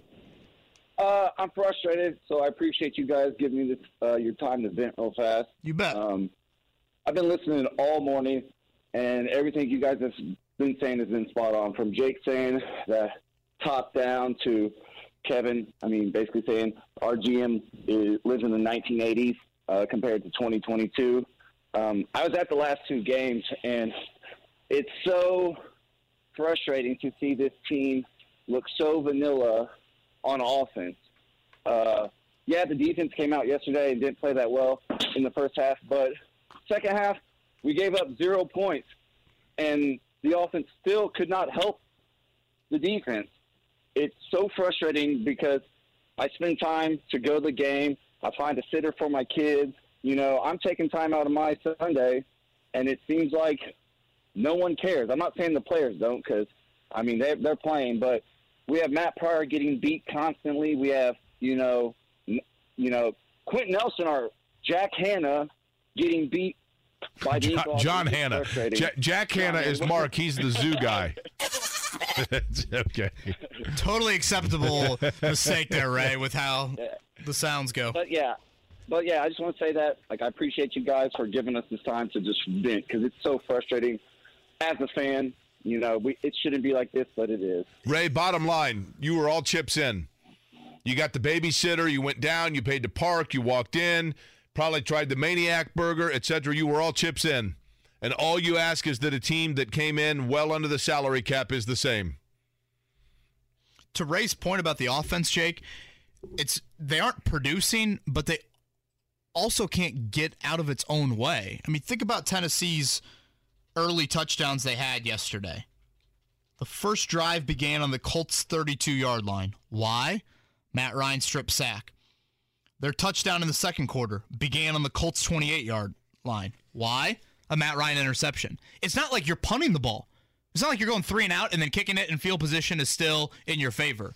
You're turning the ball over at an alarming rate, and that was supposed to be something that was not going to be here with a 15 year veteran at quarterback. And again, it's there are other areas around Ryan that is not supporting him. So I don't want to act like it's me totally blaming Matt Ryan, but I'll reiterate what I've said all show long. Nothing that I've seen from Matt Ryan right now would make me sit here on October 3rd and say, bring him back for 2023. I want to see this show again. Uh, time, by the way, for a morning check down. The Morning Checkdown. Brought to you by Ball State Football. Get your tickets at ballstatesports.com. Omaha! On 93.5 and 107.5 The Fan. So obviously yesterday the Colts were the big story here locally in the NFL. But before we get it to Kevin to break down a little bit of what was said afterwards, a couple of other notable games from yesterday. It was the Vikings over the Saints 28-25 in London. That because New Orleans missing, narrowly missing a 61-yard field goal after the game. They No- said, you know, no we're really close. accent? We're really close. They're in London. You're not going to do an accent. Mark, why would you even ask? I'm ask? just saying. uh, that's twice now. I'm surprised. Uh, I couldn't believe the the fellow with the foot. He, he almost hit that field goal. Okay. Thank you, thank you for. I I had forgotten that character, Mark. Mark, you know how many more London games there are this year that There's too now all of a sudden he's just going to cue Uh, that up? I'm going to do all the scores. Well, there's my- one in Germany, isn't there? so he's got to work on a German accent. Packers Oh, my neck went- Giants this weekend. What was that? we were playing in, NBA, NBA on Sega in 1994, and my buddy Mike Hillary was playing with Detlef Schrempf. Yeah. And that game featured injuries, and Detlef Schrempf got injured, and my buddy Hillary went, "Oh, mein Enkelin." And to this day, whenever anybody mentions Detlef Schrempf, I say, "Ach, mein Enkelin." And Nobody actually- mentioned Detlef Schrempf. Mark, Mark, see you where you mentioned started? German This is all you, accents. Mark. You mentioned German accents. I don't think I mentioned Detlef Schrempf. Uh, though. uh, uh, Seattle over the line is uh, 48 45. oh my God. Sorry. Eagles over the Jags 29 21. That is Mark Dykton full blame on that. You ask, and of course you're going to receive. Been up since four. College football from this past weekend. Great win for Purdue over Minnesota, 20 to for, 10. for British time. Uh, Jeff Brohm said afterwards, one of the prouder moments he's had at Purdue as head coach. And that Big Ten West, who is your favorite right now in the Big Ten West? Boy, Everybody with one loss, and Wisconsin just fired their coach, and they have two losses. I, I mean, Purdue beating Minnesota could be big from a tiebreak standpoint, right? Is Purdue at Illinois in November going to be the game of the year in the Big Ten West? How about Illinois, man? How about Bret Bielema? You ever seen his wife, by the way? Uh, yeah, she, uh, yeah, she'll make Colts fans feel better today. He did well for himself. Uh, IU loses to Nebraska 35-21. They scored 21 points in the second quarter, and that was it. that was such a bad. I mean, I think at the midway point of the third quarter, Big Ten Network flashes up the graphic. The most penalties combined in a Big Ten game this season. It was like six minutes to go in the third quarter. I'm going to say it right now. I'm going to declare it. Okay? I've hinted about it. I've insinuated it. But I'm, and- and people are going to kill me for it. John Easter is going to absolutely have me on a voodoo doll. But I'm going to say it right now. On October, what are we at? Second, third, third of 2022. He's a heck of a nice guy, and he's been. I don't know him well, but he's been really good to people that I know, uh, that I knew very well. He's a heck of a nice guy. Tom Allen ain't it. Oh no. Tom Allen ain't it. But Indiana, because Indiana does what Indiana does, got all happy and giddy and excited over an anomaly year and went ahead and gave a boatload of money, and now they're right back where they've been with other people. He is Tom Crean without the fizzy drink. Tom Allen ain't it. Yeah, it's the state of the program when you view Tom Allen in that COVID year and think Lord and Savior. Yep. Hate saying it, but it's true, right? Uh, Colts yesterday, uh, Frank Reich afterwards on the poorest run game, the worst rushing effort in the Frank Reich era of 1.7 yards per carry. That is against the league's worst rushing defense. Yeah, I, I, the run game's got to get better. The run game's got to get better. It's it's just it's hard to know. I mean, you know, the way we the way we do things, the way we the way we scheme it, the way we block it. Um, we've had a process in place for five years that has been very productive. You know, we're always tweaking it and trying to get little things, but we're we're not getting the production, Zach, as we said. So as players and coaches, we got to we got to figure that out. Buddy mine just texted me, Jake. Uh, do feel like Jacoby was the king of just taking a sack, um, but at least he held on to the football. Like right now, Matt Ryan, every time he gets hit, I'm like, why is, is the ball on the ground again? Like I get it, getting hit is you know part of playing quarterback, and obviously it's happened at a very alarming rate right now than what you thought. But it's you just cannot be putting the ball on the turf as many times as they have. You're putting your defense in awful situations, and you're giving hope to opposing teams. Like it's not like Tennessee's some potent offense by any means, but yet you're creating these short fields, and they punch them in, and boom. The heck was that? Was Matt Ryan losing the football again? okay. Um, when we come deadlift back, Kevin- shrimp on fire from three. Ach, man, Enklin. Uh, when we come back, I want to each give our own take again on yesterday, including one thing that just hit my eardrum there uh, that is giving me an earache. Pardon the Cheech and Chong reference, but That sound an, that an Mark earache just my played? eye. No, something Frank Reich just said that I'm now I have a headache from beating my head into the desk. So we'll get to that next. Now you're cracking up there. I told you, I just heard something that gave me an earache. Kevin, Mark this will be Dykton was right, Kevin's- Kevin's not- right on it. This will way over his head. Way over. Uh, good Monday morning to you. Looks like a beautiful start to this week. This week looks really nice. 70s all week long, and then I think going to get a little bit cooler this weekend. We'll continue to take some phone calls and reaction from yesterday as the Colts lose. Uh, first time in Titans franchise history, Jake. They've beaten the Colts four straight times. Really?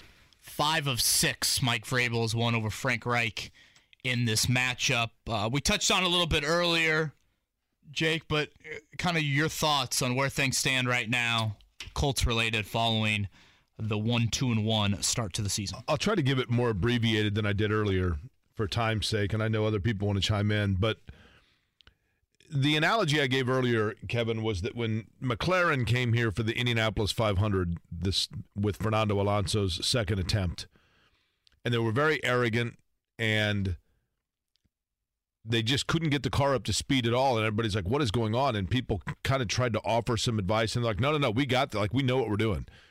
And then later, it came out that McLaren brought a road and street course configured car to try to run the oval of the Indianapolis 500. They had the best talent in Fernando Alonso. They had good people. They have a rich heritage team, but they didn't listen to anybody that was trying to tell them what was wrong. And they had their car completely misconfigured for the wrong way, for the wrong racing, and they didn't make the 500. And I feel like Chris Ballard has done that with the Colts. The rest of the league is running ovals, and the Colts are trying to win with a car for road and street courses.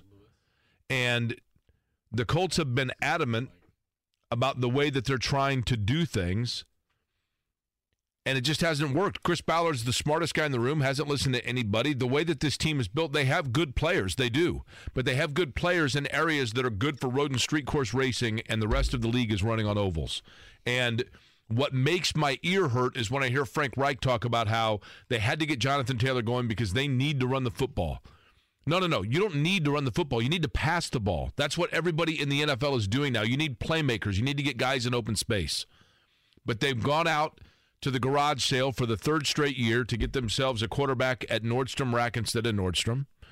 And Matt Ryan now, while he had good numbers through the air yesterday, he still can't hold on to the football because they can't protect him. They've got an offensive line that is set up to try to free a running back who now is dinged up. So what happens? Everything comes to a grinding halt. And you have an owner in Jim Irsay where it starts there because Jim Irsay sent out all week that he wants fans pissed off, intense, primal. No, that's actually what he is saying to his players he is going to be if they don't win. And everything is smoke and mirrors right now with this franchise. Everything. Everything is smoke and mirrors, and the general manager talking about how they've got like a generational talent at guard, and how they they are building the right way through the draft of players with character and saving themselves cap space, and it's all going to work out.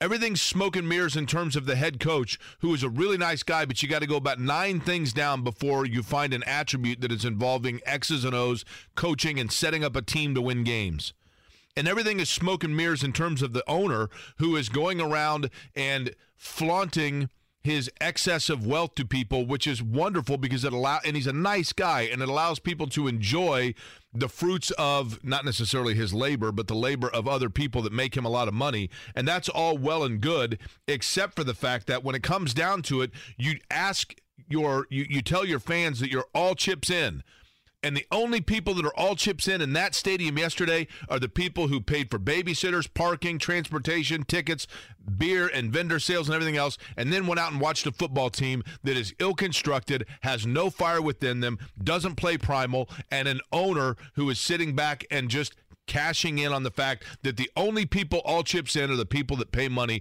to watch a mediocre product. And that's where they are right now. And they are in danger from the optic standpoint of losing the fan base because across the street, the Pacers at least have the common sense to say to people, you know what, we're not going to be very good this year. And we ask your patience and we ask that you enjoy the ride because the roller coaster is just now starting to pull out. So we ask that you buckle in and ride along with us. And at least that approach has people intrigued. Now, that's not to say in January, if they're 10 and 35, people are still going to be on board but it's better than smoke and mirrors of telling people that you're putting the best effort out there and then going out and laying a complete turd against a divisional opponent that you need to beat, that your owner says that you're all chips in against, and finding yourselves in utter futility in the National Football League where ambivalence comes really, really quickly if you don't look around the corner too far. Yeah, I think that's extremely well said, Jake. Um, I think if you're Jim Irsay, you sit down today and you ask yourself, year six of the GM that I called the greatest GM hire of the 21st century, year five of a head coach that I listened to Bill Polian, Peyton Manning, Tony Dungy, whoever else in that recommendation. And you're right now in a state where, in the last four divisional games you've played, you've been down 17 points to Houston in week one, 24 points and shutout in week two to Jacksonville, 21 points yesterday to Tennessee, and in week 18 last year in Jacksonville, while only thing Jags players could think about was where they were going to go for their offseason vacation with the playoff berth on the line, you were down 23 to 3 in that game. Is that the standard? Is that acceptable for your franchise right now? A division that you have thoroughly dominated since its existence in 2002. You now are just another team in a bad division. And thank the Lord, the AFC South is absolutely awful because you're going to be in the mix all year long because no one's running away with this thing. But you've got to ask yourself in year six of Ballard, in year five of Reich, is this acceptable? Getting run off the field more often than not against these divisional opponents. And yesterday, we saw it at home. This is how you're reacting to these moments that are, for this era, some dark moments for this franchise. Some really dark moments for this franchise right now in that we're not used to them looking like this, particularly against AFC South teams. And yet you gave them that extension. Year six for Ballard, year five for Reich, and this is where you're at right now. You know what's interesting? Leader in passes completed, Drew Brees. Leader in pass attempts, Drew Brees. Leader in passing touchdowns, Andrew Luck. Leader in passer rating, Tony Romo. Leader in longest pass of the year, Ben Roethlisberger. You know what those all are? Those are all of the NFL leaders in the last year that the Colts won the AFC South. The Colts last won the AFC South in a year where all of the statistical leaders in the NFL are now retired. That's how long it's been. The AFC South, you got the the Colts have gotten fat for years on a division that's always had basically in their peak expansion franchises that are trying to find their way. This is not the AFC South. I mean, you, Jacksonville has been a vaudeville act for like 15 years. Houston can't get out of their own way. Houston finally finds a quarterback that massage parlors himself out into easy Cleveland, right? I mean, seriously, it's a comedy of errors. Well, we talked about last week that we asked Tron Davenport, are the Titans regressing? And I feel like the Colts are the Right. ones that are regressing. You've And- and- and fallen again- back into the division that you owned for years. That's all well and good, except for that don't sit here and sell me smoke and mirrors and tell me I'm the one that doesn't know what I'm talking about. That's my only thing. Like, don't tell your fan base we we have a plan and we know what we're doing and we don't need wideouts. Don't tell me you don't need wideouts when you go out there and you can't move the football. Don't tell me that that that You are good with your. You don't need left tackle when you got a quarterback that can't hold on to the football. You're asking people, look, man. In today's economic state and today where things are, you're asking people to spend good money for No, an all day hundreds and hundreds of dollars. Correct. And then you and then you go out and you brag about your cap space. And again, is this the standard, Jake, that's acceptable right now? Year six and year five. You look at the last three years. Last year, you finished eighth, right in the middle of the AFC. The year before that, seventh. The year before that, 10th. Right now, I think you're 12th in the conference. So you have been an average to below average franchise in this conference. And you benefit from playing in the easiest division in this conference. I'm waiting for the owner to have some public accountability with the GM and head coach. The same public accountability he had for Carson Wentz, largely because Carson Wentz didn't want to get vaccinated. I'm waiting for the same sort of public accountability with this GM and head coach and not just a here's a contract extension for finishing middle of the pack. Here's for being close in the AFC South. Yeah. It's coddling. That's what it is. It's coddling. It's believing that, well, this guy, you know, I they get along. They have the same shared vision. And the results, business, the results have not been there.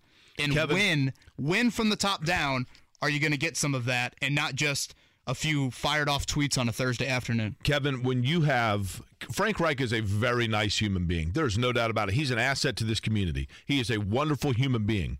Theoretically, I don't know him well, but you know, Great he is- human. He's a man of spirit, a man of faith. A man, those are all wonderful characteristics and traits to have, right? But when when when people talk about Chuck Noll and Tom Landry and Don Shula and Bill Parcells and Bill Belichick, they talk about their wins and losses in the in as football coaches and how well they know the game of football. And Tony Dungy was a man of great strength and conviction and even steady pace. And guess what? People were ready to go ahead and move on from that. Except for that, Tony Dungy had a veteran-laden team with a guy like Peyton Manning. He was the perfect complement for a leader and a group of mature players that were ready to win.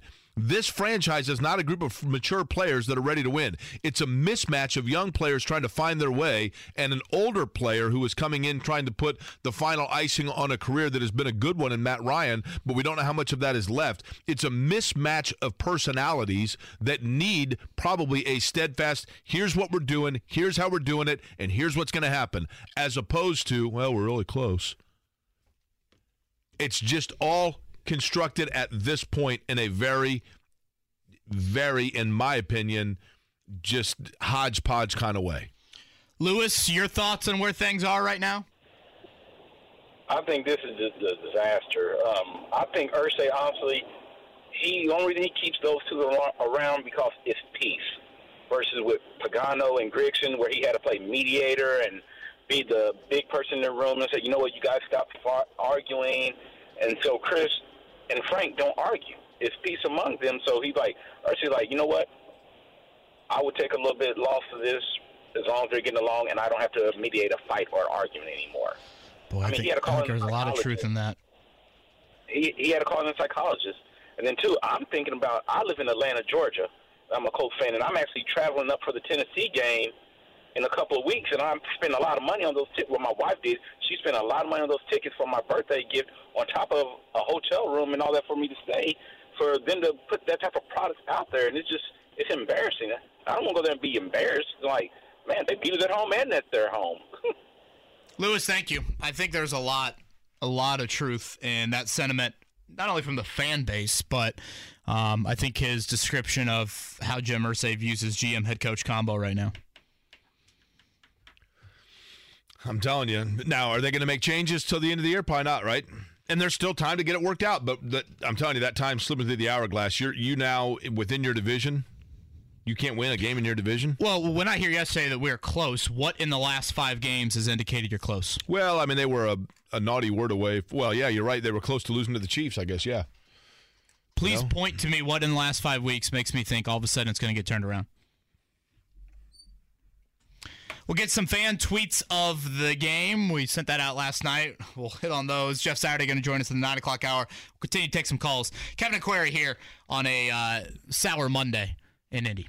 It's a very quick turnaround for the Colts this week. Thursday in Denver, one of their longest road trips of the year, and the altitude on Thursday night it looks like a supposed to be a pretty nice night for football out there. The two worst scoring teams in the NFL will be meeting on Amazon Prime. Uh, injuries, Jake, anytime they happen on a Sunday and you're playing a short week, becomes the center of attention, especially when those names are Jonathan Taylor, Shaquille Leonard. Obviously, with Leonard's concussion, you would not expect him to be playing, um, especially given everything that just happened in the NFL last week. Um, Jake, you are Mark not with the snide comment there. Yeah, Tua played. I mean, Jake. Who knows? Any concussion, obviously, is you you don't want to see it. When I saw that happen to him yesterday, I thought to myself, "Oh man." You talking about Shaquille Leonard? Yeah, I just thought, is this something that is going to weigh on him? Right. Is going to linger? Is going to? And I know I'm being a little bit vague, but the guy's been through a lot, physically. He's been through a lot mentally, off the field. He's admitted he's been through a ton over the last year plus. It did seem like he was in, based off listening to some teammates, he was in decent spirits after the game. Um, but obviously, that was a huge hit, and I mean, he was bleeding pretty, pretty significantly. He was, and I thought, I thought he looked. I thought Shaquille Leonard before the injury, and, and you know because he got injured, you, you almost hate saying this, but I thought it looked like he was not playing. He looked about eighty percent, and I mean, look, Shaquille Leonard, eighty percent, pretty darn good player, but to me, it looked like he was almost avoiding major contact. Yeah, he looked like a guy that had the amount of rust that he was alluding to in recent weeks. Jonathan Taylor, kind of conflicting. I think Zak Keefer mentioned the Colts are fearing potentially a high ankle sprain. Ian Rapoport, the NFL Network, um, acted like it wasn't a significant sprain, but still, on any short week, you're obviously going to keep an eye on that. I don't think I don't believe Taylor's ever missed a game due to injury. He had a COVID situation a few years ago, uh, but that is obviously huge heading into Thursday night. Uh, let's get to Alex. Alex, welcome to Kevin and Query. Hey, good morning, guys. Um, I just have a question regarding the roster construction. Um, I think you guys hit on it a, a ton. Um, I mean, like, I'm just basically like at the point of like, what's it going to take for Ballard to to just see that his philosophy is like outdated?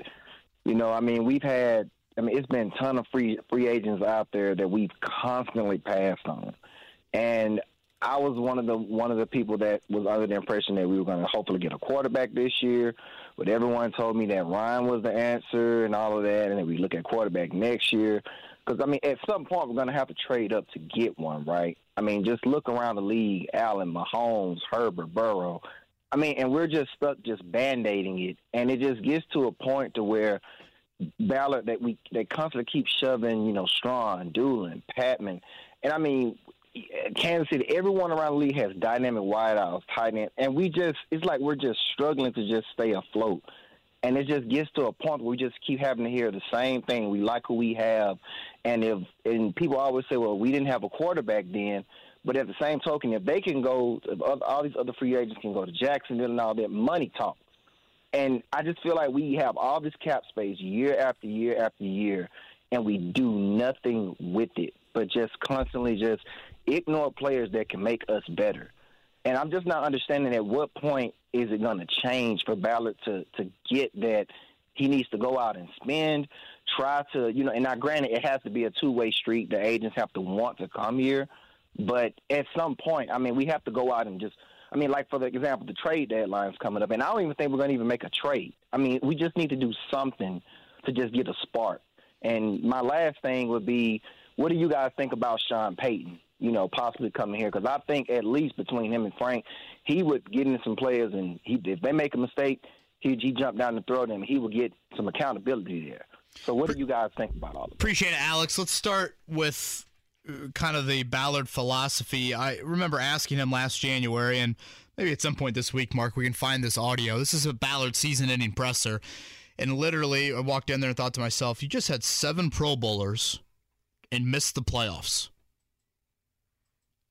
That would, as general manager, that would have me thinking, why, how, the most Pro Bowlers in the league and just missed the playoffs. So I asked him. I said, "Do you feel your blueprint needs adjusting, tweaking, changing?" And in a long-winded answer, he pretty much said no. And that's where I felt like the question of what wins in today's NFL is one that he's never truly challenged himself with. Stuck in the Bears days. You played Little League Baseball, right? Loved it. Favorite time as a athlete. If you were a Little League Baseball coach and you had a really unathletic player who it was your boss's kid and you had to put him on the field, you'd put him in either left field, right field, or first base, right? Yeah, maybe second, maybe hide him at second, but yeah. Okay. The the Colts Pro Bowlers are in left field, right field, and first base. The Colt the, the, the Pro Bowlers the Colts have are in the positions where typically you get the least impact. Jeff Saturday joins us in the nine o'clock hour. Kevin and Query. Another three score deficit in the AFC South, and the Colts are just a bad team in an even worse division right now. That's a state of the franchise here on October 3rd. The Colts 1 2 and 1 on the year, and now it's a short week with the Denver Broncos waiting on Thursday night. That game is not going to be aired locally. Amazon Prime or nothing. Well, that's which might be a good thing for fans. That's different than what we thought. So is that that's how it's been all season for local? Yeah, I thought in market there were they were available. I was under the impression that just the Monday night games have been picked up locally, but Okay. if someone ha- knows otherwise, feel free to. I was correct me on I that. was curious how that would work because technically, then the broadcast feed would still be the streaming version over the air, though. So, they have any glitches if Amazon had any issues? Yeah, that's that's a good technological question. I don't. Sorry, that was a nerd question. Yeah, that was. Feel free to play the nerd sound. Um, but yeah, I think the Monday night games have been picked up, but I don't believe um, Thursday night will be. Um, let's get to our fan tweet of the day. Mark, you tweeted out last night. Jake, anything stand out to you from the fan I thought tweet? Darren King, who I love, when you said, I, I believe it's worded as give us Five words or less, right? Mm-hmm. Summarize the Colts in five words or less. he put 70 million under cap. I think that's a, the numbers inflated, but the point was well made, right? People were not pleased. Orioles kangaroo, all chips in my ass. Yeah, that was one of my favorites. I said Okay. phrasing. You might want to rephrase how you said that one. That one was a little. Uh, The the tweet from the Kevin and Query account at Kevin and Query, by the way, in five words or less, describe your thoughts on the Colts game today. Um, Robbie's second verse, same as first. Blythe, 1970. Matt Ryan experience over now? Question mark. I thought the I thought the best one was this from Rob, and this is uh, there's not like a ton of humor in it, but I think it just kind of sums it up right now. GM and coach situation. Colts poorly constructed and unprepared. Yeah. My my favorite was from Ben Rowland, and it, it echoes that overpaid in wrong position groups. Hello, darkness, my old friend. John, thank heavens for beer. Jim, time to clean house. So for those curious, Mark sends out this tweet. What do you usually like five, six o'clock mark after a one mm-hmm. o'clock kick? And in five words or less, we ask that you describe what you just witnessed for the previous 60 minutes. Some will make you laugh, some will make you cry. But I thought those were some of the best ones from yesterday. The Marvel comics were cool. If we're gonna talk about yeah, positives, out my of the game. uh, my nephew was at the game and loved it. yeah, and the cutouts of this of the players that was cool. I like this from Eric. What a waste of, and then it says time, energy, money. You guys can pick whichever one for the last word. so all those uh, that would all amount to five words, right? Uh, fire, fire Ballard, Reich, and Irsay. You can't fire Jim Irsay. Well, there was a lot of Sean Payton stuff in there, and I guess that was the other thing that um, was it Alex who just called in asked about Sean Payton. Correct me if I'm wrong. You would need to trade for Sean Payton, right? Isn't he under Saints Correct. control for That a couple years? correct. So I think Sean Payton, New Orleans, that there's a lot of hurdles to clear. But I get the vibe that Sean Payton definitely wants to coach again, and I do think he the- would be a 180 from the current operation you have. Two things here. By the way, this is this is the one that should most concern Jim Irsay. Because a lot of people sent this. Embarrassed to be a fan. Yeah. See, Jake, I, I think th- the fan base is as close to apathy as I've seen in quite some time. Because think about this.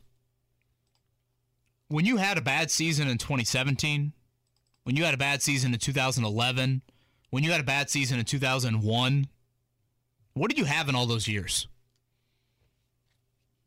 2001, you had Peyton Manning on your team.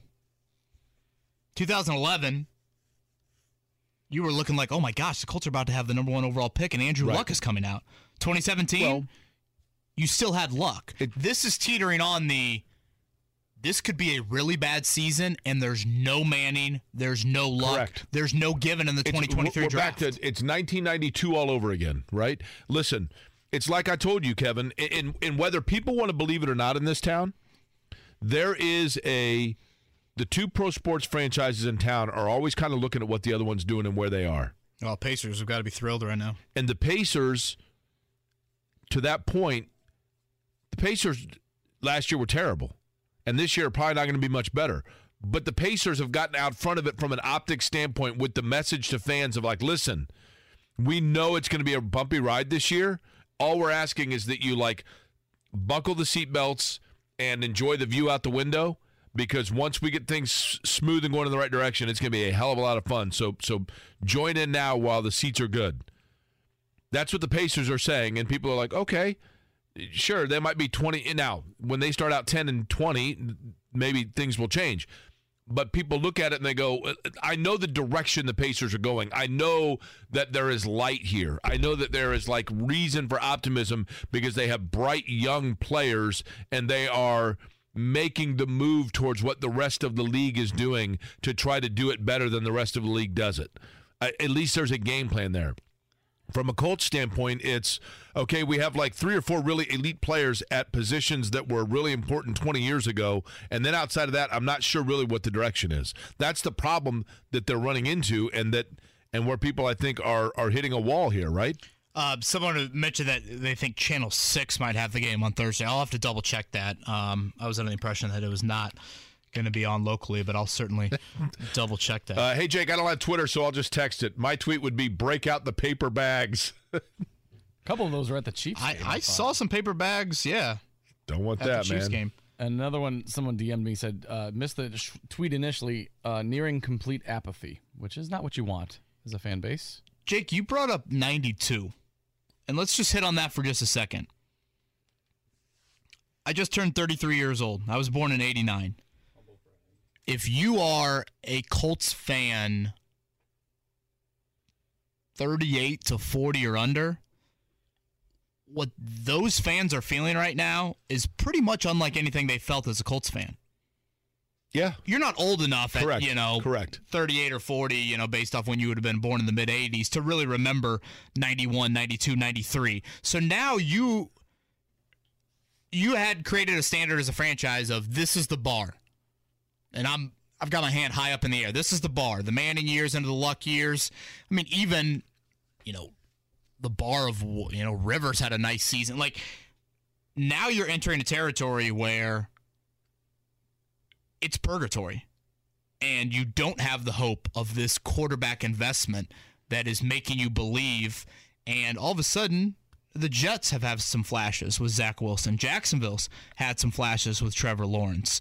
Like the Colts are the one AFC team, probably outside of Houston, where they just don't feel any of that right now. Kevin. And that's dangerous. That is very dangerous in trying to turn over your season ticket group, like inevitably you have to, just based off age, and trying to maintain a fan base that would be in that kind of 40 or under range right Col- now. Colts Broncos will be on RTV, by the way. Okay, thank you for clarifying. for the first that. 15 Apologies years the Colts were here. I lived here. I was at, for the first 15 years the Colts were here. The quarterbacking situation, Mike Pagel, Art Schlichter, Mark Herrmann, Chris Chandler, Jeff George, Gino Torretta, I think had a cup of coffee. Don Majkowski, Kelly Holcomb, Paul Justin, Craig Erickson, Steve Walsh, Ricky Turner. It was a constant rotation. Browning Nagel. What the Colts did to get people to come down in the in the early years, you had the the novelty of the fact the NFL was here in Indianapolis, but then you had Tom Zupancic lifting Tonka trucks and Ray Compton juggling knives and uh, Huddles the mascot and the one Colt that came out on the field and then one time dropped poo at like the 20 yard line. These were the that things Dave that they Matthews? had. Free poster day. What's that? Dave Matthews. yeah, that's right. Free uh, free poster day from Kroger, etc. Those were the things you had to do. And then Peyton Manning arrived, and then Andrew Luck arrived, and so it was like we are here because we can finally sell football. And now all of a sudden, are they backpedaling into that area? I'm not trying to be hyperbole here, but I'm looking at the owner sending out tweets telling you what food to come out and eat, and what and the roof's going to be open, and what band is going to be playing. And I'm looking at the quarterbacks, and it's Philip Rivers and Carson Wentz and Matt Ryan and like and and, and Jacoby Brissett and Josh Freeman and Ryan Lindley and I'm like, what are we doing here? All of a sudden now, I'm literally wondering if I'm going to see a Mike Dukakis photo in a tank or find out whether or not Admiral Stockdale is going to be at, at at one of the debates because I'm living back in like 1988 all over again. Like, what are we doing here? And that's dangerous. Correct. It's a really dangerous. People be deserve in. better than that. You know, I think to get back to your Pacers Colts analogy for a second, because to be fair, I mean the Pacers believed in the previous era for a bit too long, but the Pacers are offering a bit of hope. And if you're going to be bad, at least offer some hope. And right now, the Colts are teetering on. Well, they are bad right now. Four weeks into the season, they are a bad football team. And then where's the hope? If you're going to go band aid quarterback, the standard inevitably raises. When you make that move for Matt Ryan, what you're saying is no, no, no. We have got to win the AFC South. We have got to be a playoff team. And they couldn't be further from that bar with how they've performed through the first four weeks of this season. Uh, let's take some calls here. Let's begin with Mel. Mel, good morning. Good morning. How are you guys? Doing good. Thanks for calling. Yeah, listen, you know, I've been listening to you guys for years. I and I, this is a I'm a kind of a first time caller, and the thing that aggravates me more than anything, I've been a season ticket holder for the Pacers and the Colts longer than both of you are alive. and when I hear you beating on Irsay and Ballard and Wright, they deserve it. I agree with what what's happening. I hated it when I went to the game yesterday, but you don't give Pritchard any kind or Simon or any of the Colts uh, Pacers the same beatdown as you do the Colts. The Pacers are all. Mel, were you Pacers are- listening when I had some Kevin Pritchard thoughts back around Christmas and into the New Year? I, I think I was pretty, um, pretty much holding his feet to the fire. Not not not the way you do it constantly. It's endless. And you know the Pacers are a ba- basically a forty to forty one win team. Maybe on a good on a good year, they finish maybe first. You know, maybe a, to get in the playoffs about an eighth place or something like that. And that's about it. And Mel, Mel, here's the thing: the Colts in this town, the NFL is king, right? Mel, we we can agree to uh, that, right? Well, I guess so. It, it is, and Well, I- you know, and so in this town, the NFL is going to generate seventy percent of the conversation. The NBA gets thirty percent. Fair statement. Uh, perhaps okay. I'll go with that. The critique of Chris Ballard and Jim Irsay is 70% to the 30% the critique of Kevin Pritchard and Herb Simon. So the critique that is offered is parallel to the level of interest that is generated on the airwaves in this station about either team. So when you look at the the relativity to the level of interest and conversation, especially in football season about them, then I think what you would say is that it is an equivalent level of critique that is made of the Pacers brass than the Colts brass. And all I've said is at least the Pacers brass this year came out and said, look, here's what we're doing. It's going to suck, but this is what we have to do right now to be competitive. So we're asking you to, to get on board. That's all. I, I could. I mean, Mark can probably find the audio, but I have said before that I thought Kevin Pritchard should have lost his job before all of this rebuild, from the hiring of Nate Bjorkgren and how big of a mistake that was, to the inability to draft at the level that is necessary in this market, and finally, you have now accepted this rebuild. So I, I would strongly push back on that. Um, let's go with Brandon. Brandon, how you doing? Not bad, not bad. I appreciate you taking the call. Uh, just a couple things. Uh, what do you think about then maybe uh, trying to get the ball out of his hands a lot quicker? Maybe giving the line a little bit more of a chance to uh, get a cohesive bunch, get a thing going, and let the plays develop down the field. For one, uh, for two, I was rewatching the uh, Colts and Kansas game, and it was a pass play. Each offensive lineman had five. There's five defensive line. Everybody had somebody to block. For whatever reason, Kelly goes and doubles uh, with the right tackle and lets him run right up the middle for a sack. Excuse me. So I'm wondering, is something is something deeper going on that you know that's that's that's deeper than football going on within right now? Because it, it just looks like it's on purpose sometimes. Yeah, I, I don't, Brandon, I don't know where you're kind of going with that last part. I think it was just, frankly, a miscommunication um, that had been a big issue for the offensive line. We did see Will Fries in the game there for um, Danny Pinter. He started yesterday, so they did make one offensive line switch, which we- had hinted at late last week. Uh, you know, getting the ball out quicker. I, I, I mean, I guess that would be the goal, but you know, are you guys getting open that early in plays? It seemed to be on the stuff that you hit on yesterday. It was a little bit more of the slower developing, um, kind of tight end crossers. Tight ends had a great day. Great day yesterday. Most receiving yards in the NFL uh, this season for a tight end group. 180, I think it was the final total for Mo Alley Cox, Kylen Granson, and Jelani Woods. I mean, getting the ball out quickly also is relying upon receivers that can immediate get separation, right? And you continue to see Alec Pierce a little bit. You know, I, I think that's critical as well. So I thought, you know, if we are going to look at some positives from yesterday, the tight end group and Alec Pierce would Yeah, fall into right. that category. Poor, poor Alex Pierce. Uh, JR says, remind Bell that neither Herb Simon nor Kevin Pritchard send out social media videos telling fans all chips are in. That will draw more scrutiny. Herb just likes his little team. Uh, here's a good one from Nathan. Let's assume Ballard is fired at the end of the season. I, I'm not saying that's going to take place, but hypothetically speaking, if so, are the Colts in a better place in 2022 than they were in 2016 after Grigson got fired? I, I would say probably even plain, right? Pretty parallel. Is there any more certainty to the direction of the franchise now than there was six years ago? Well, you had luck then. Now, granted, he was banged up, but you just don't have that quarterback chip. Yeah, but I mean, that eventually, Kevin, that's, You don't have the quarterback chip, and you don't have the means to go and necessarily easily obtain that quarterback unless you, this season just totally bottoms out and you win three games and you're drafting in the top two. Right. That I think is where you get into the hope.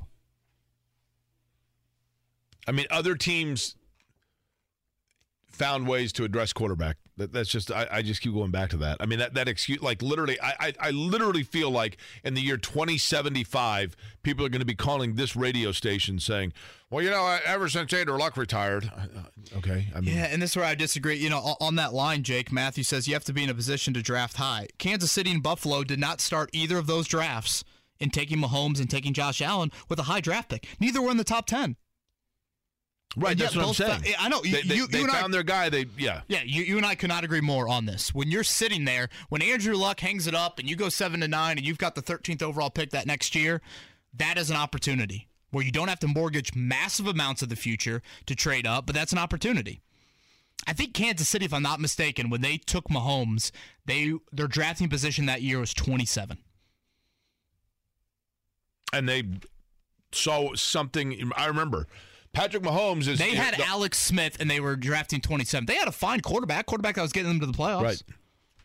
And they saw what? arm talent. Remember that was the big the big thing with him. Arm talent. They loved his arm talent.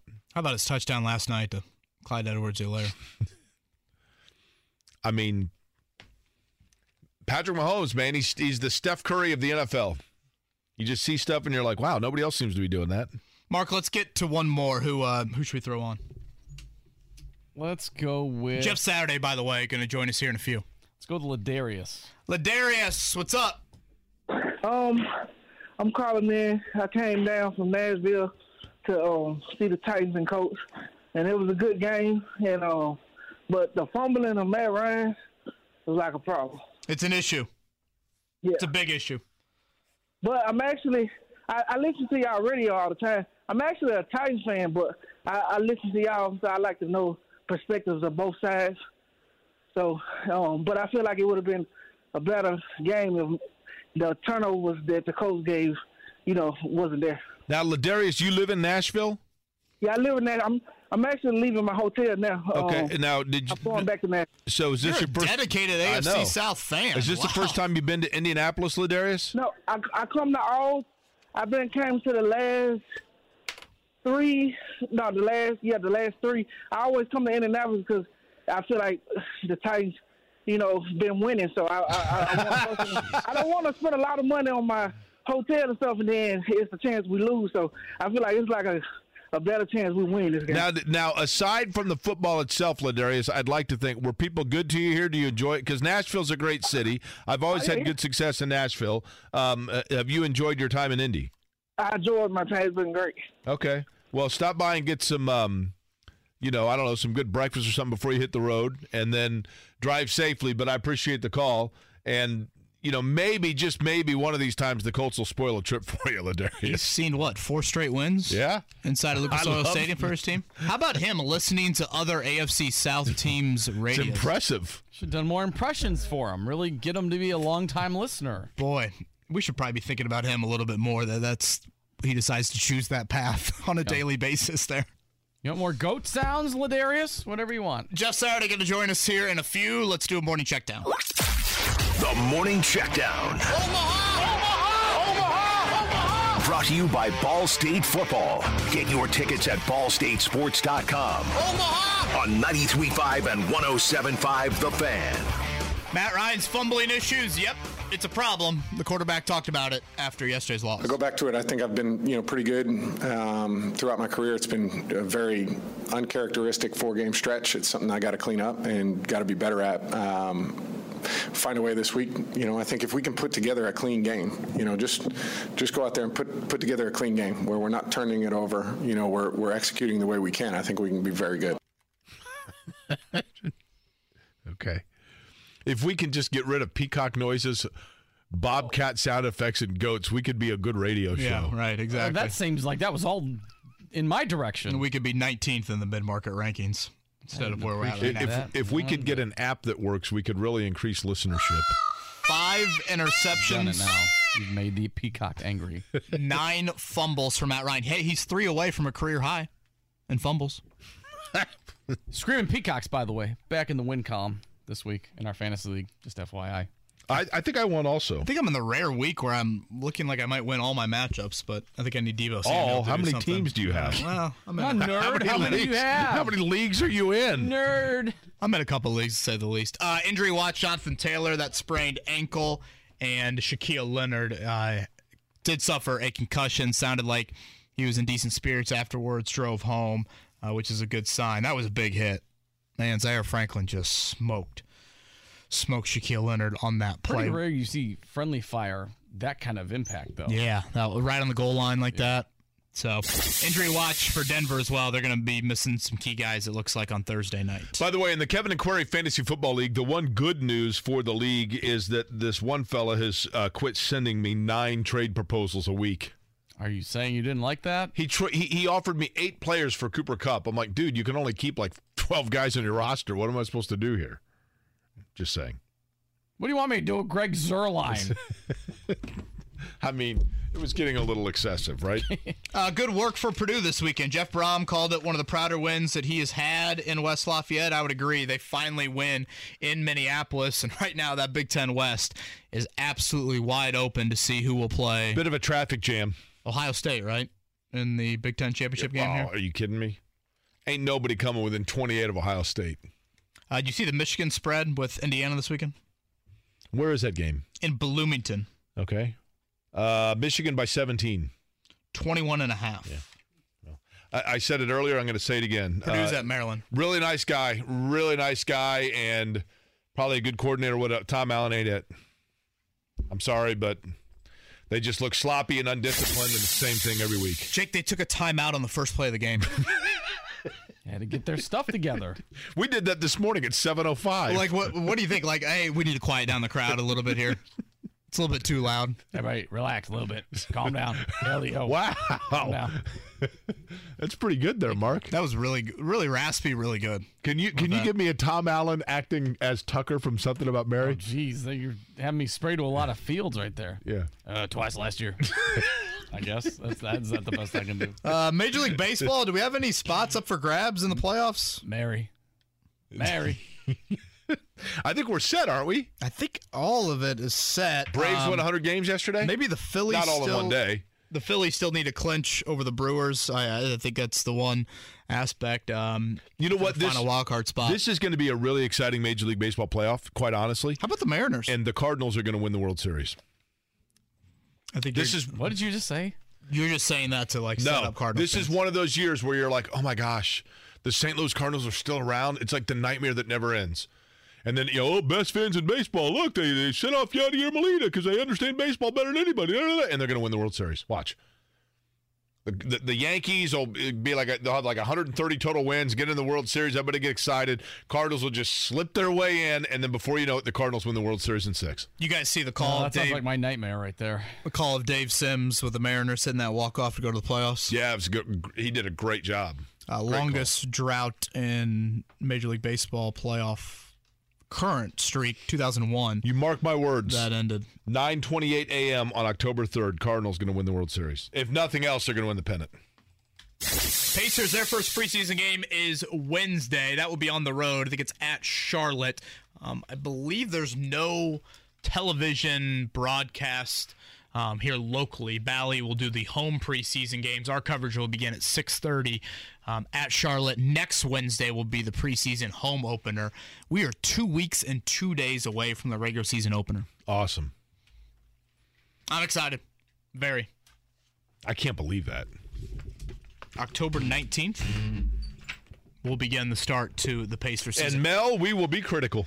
All right, Jeff. Boy, I feel like Mel just wasn't listening during that. I think people get radio shows confused, to be honest with you. My thoughts on Kevin Pritchard. I, I thought I was pretty adamant about the issues that I had.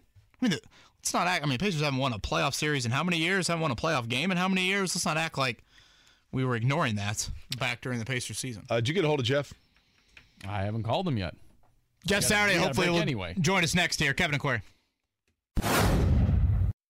28 minutes before the hour. He does it each and every Monday, and we appreciate him carving the time to do so. Jeff Saturday here to talk about the Colts with us. And Jeff, we'll get right to this. Um, you know, there are a lot of areas in where you can point to to say that the Colts came up short against the Tennessee Titans, but you know more about this game and have forgotten more about it than I'll ever know. So I'll just go straight to that point. If you had to pinpoint one area that you would like to see cleaned up, it would be what?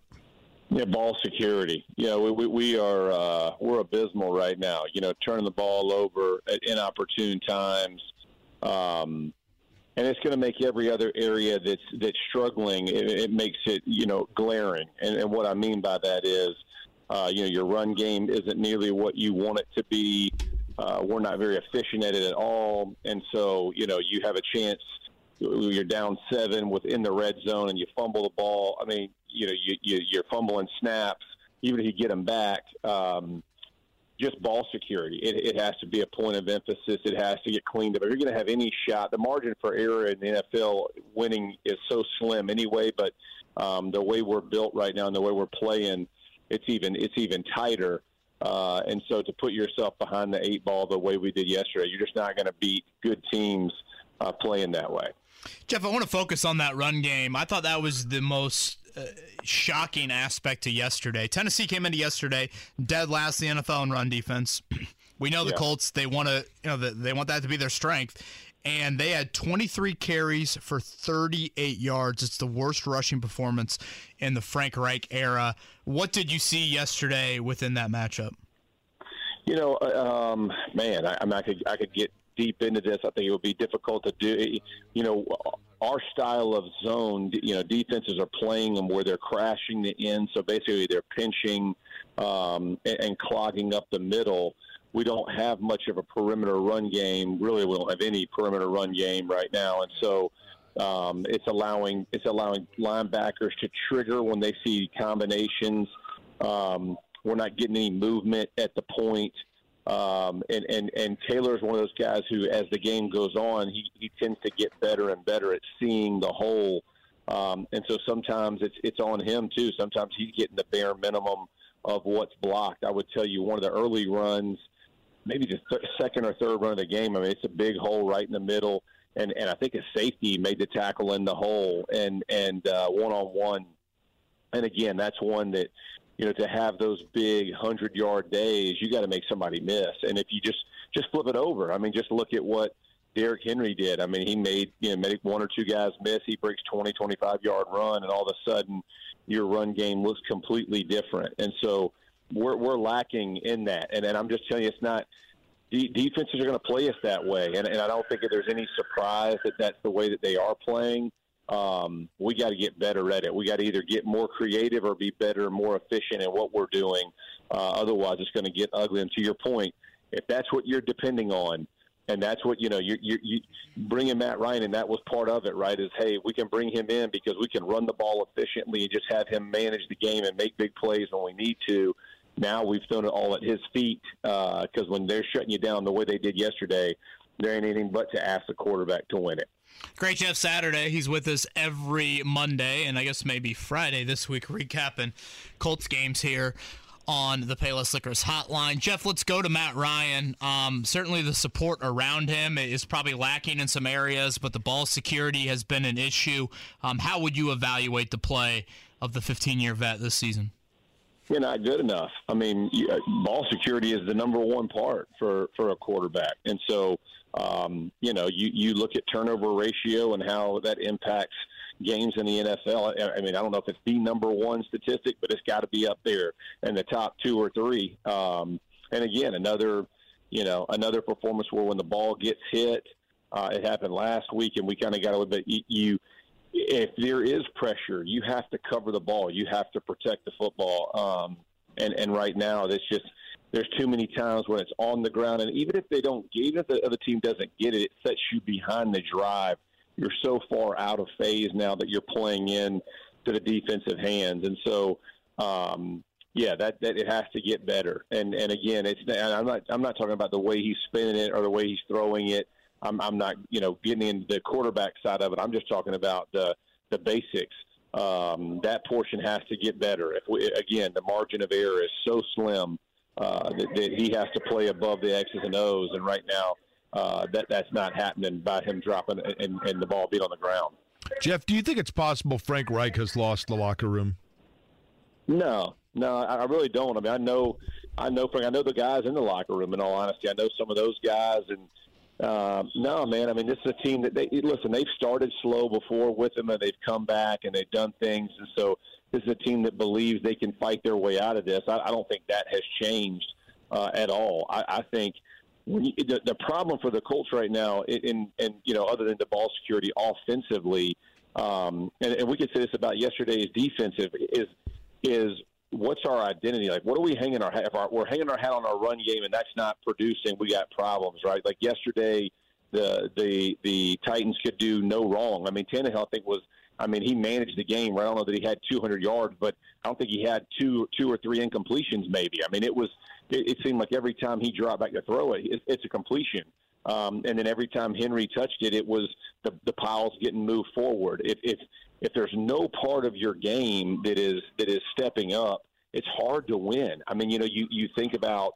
Um, the good teams, and whether it's one drive or two drives, uh, we're, we're just it's, it's like we don't know what problem is going to be um, and so you know which which area is not going to be stepping up and performing the way we need to.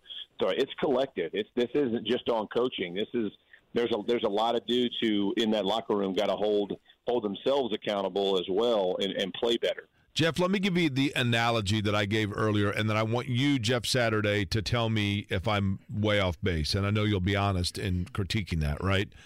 Um, I basically said that McLaren came to the Indianapolis 500 a few years ago with Fernando Alonso, who is as talented a driver as you can find anywhere in the world, and they they just were off. They couldn't qualify for the 500. They couldn't get the speed, and then we later found out that they actually brought a car that was designed for road and street course racing, which is a different configuration than an oval car. And when people tried to point it out to them, they didn't want to hear it because they were dead set that the car they had was okay.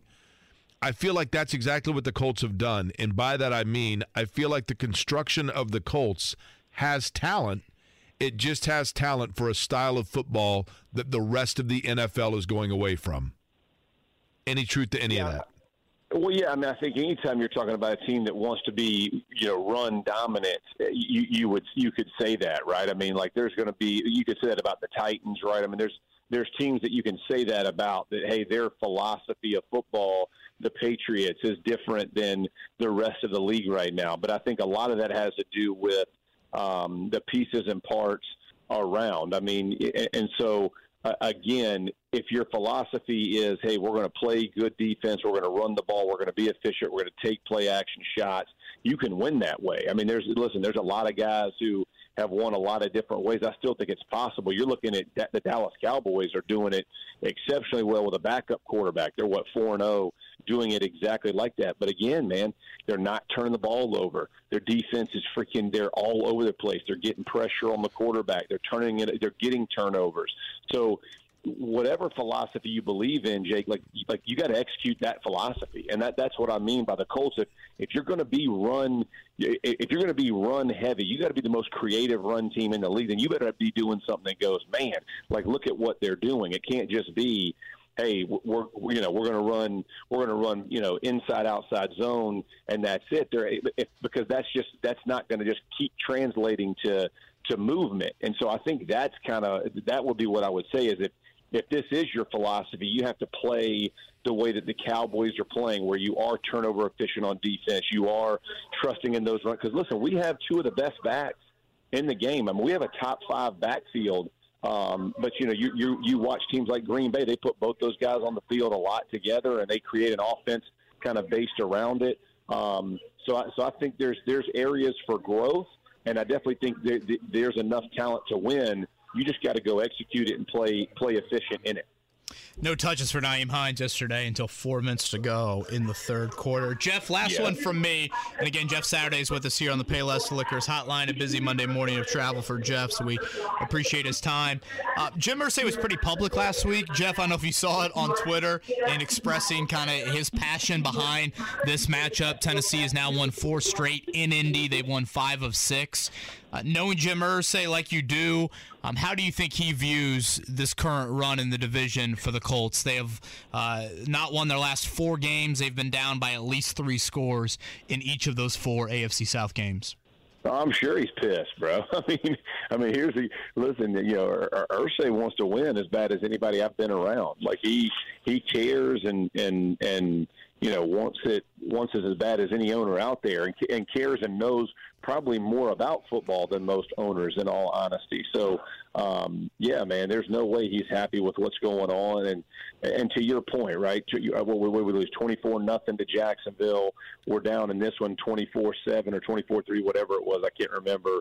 Um, early in the game, and and uh, you know we battle back. We we get close, but it's you know close, close doesn't help anybody sleep at night in the NFL. Close, you know, close means we're all looking for something else, and so um, that that's that's got to be frustrating for Jim and listen, frustrating for Chris and for Frank. Like I mean, mix no words. Like these guys understand that it's a it's a it's a production business, and if we're not producing, uh, you know, we we got to figure out why and figure out fast.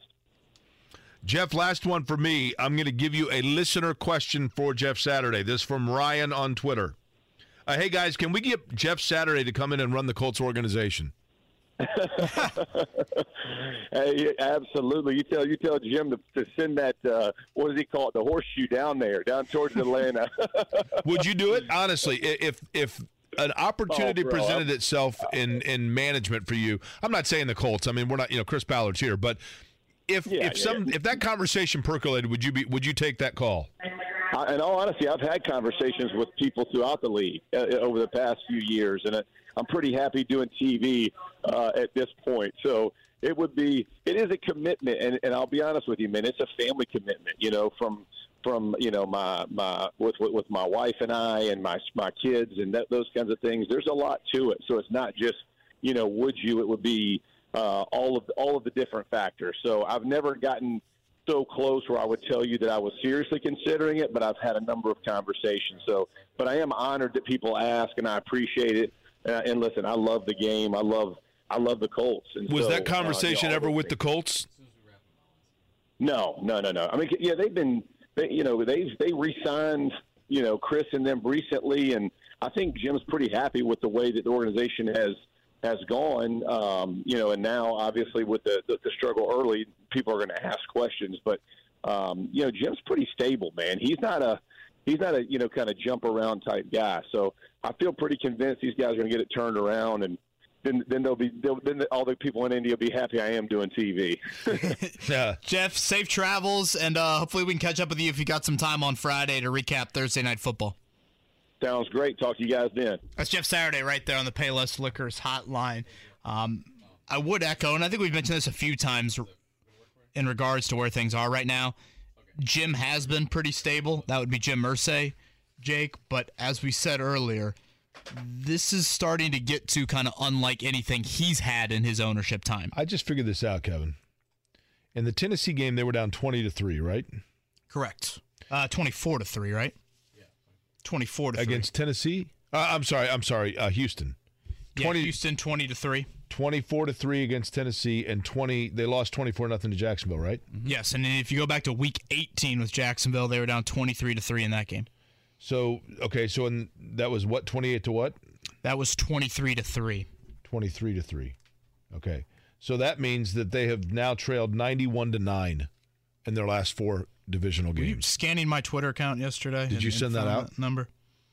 I think I had that at some point during the game. I mean, it's awful. You've been down three scores by at least three scores in each of your last four divisional games. Blake sends a tweet. You can't spell fire without Frank Reich. okay. We'll do it one final time here, Kevin and Query. Obviously focused on a lot of issues for the Colts exiting yesterday when they were down 24 to 3. Could not complete the comeback. Was a great day for the tight ends.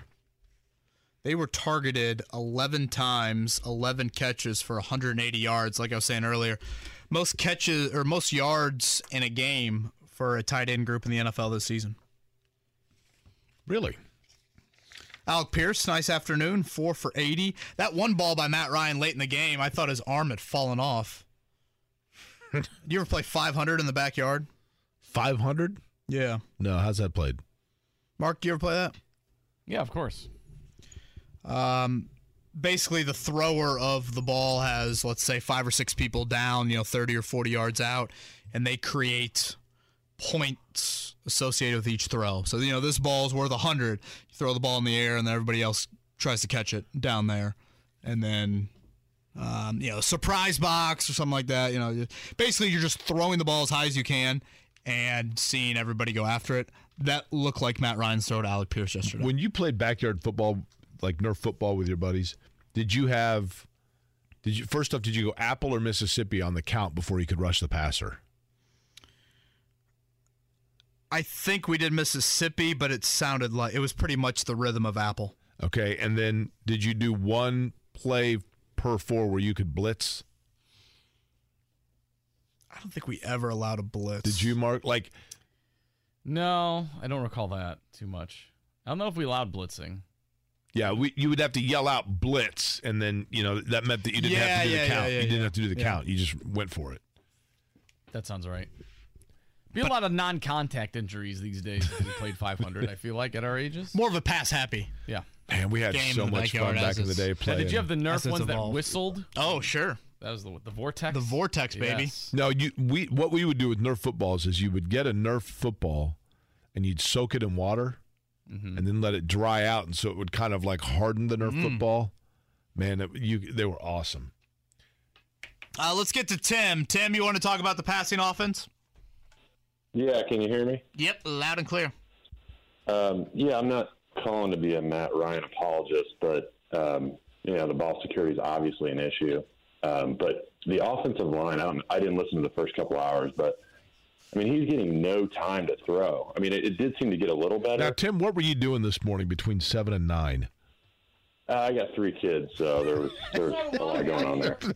so does Mark. Yeah. no, understood. And you make a very good point. There's no doubt Well, that well, hold on. A little more. A little. Little, one other thing. Um, the, the offensive line just. I mean, you look at his stat line. He's he's at like seventy five percent yesterday, like passing. So, I mean, he is accurate. You don't ever say, "Look, that ball was a terrible throw." Other than that Pierce, that long one Kevin just mentioned. But I mean, he's always on point if he has time to throw.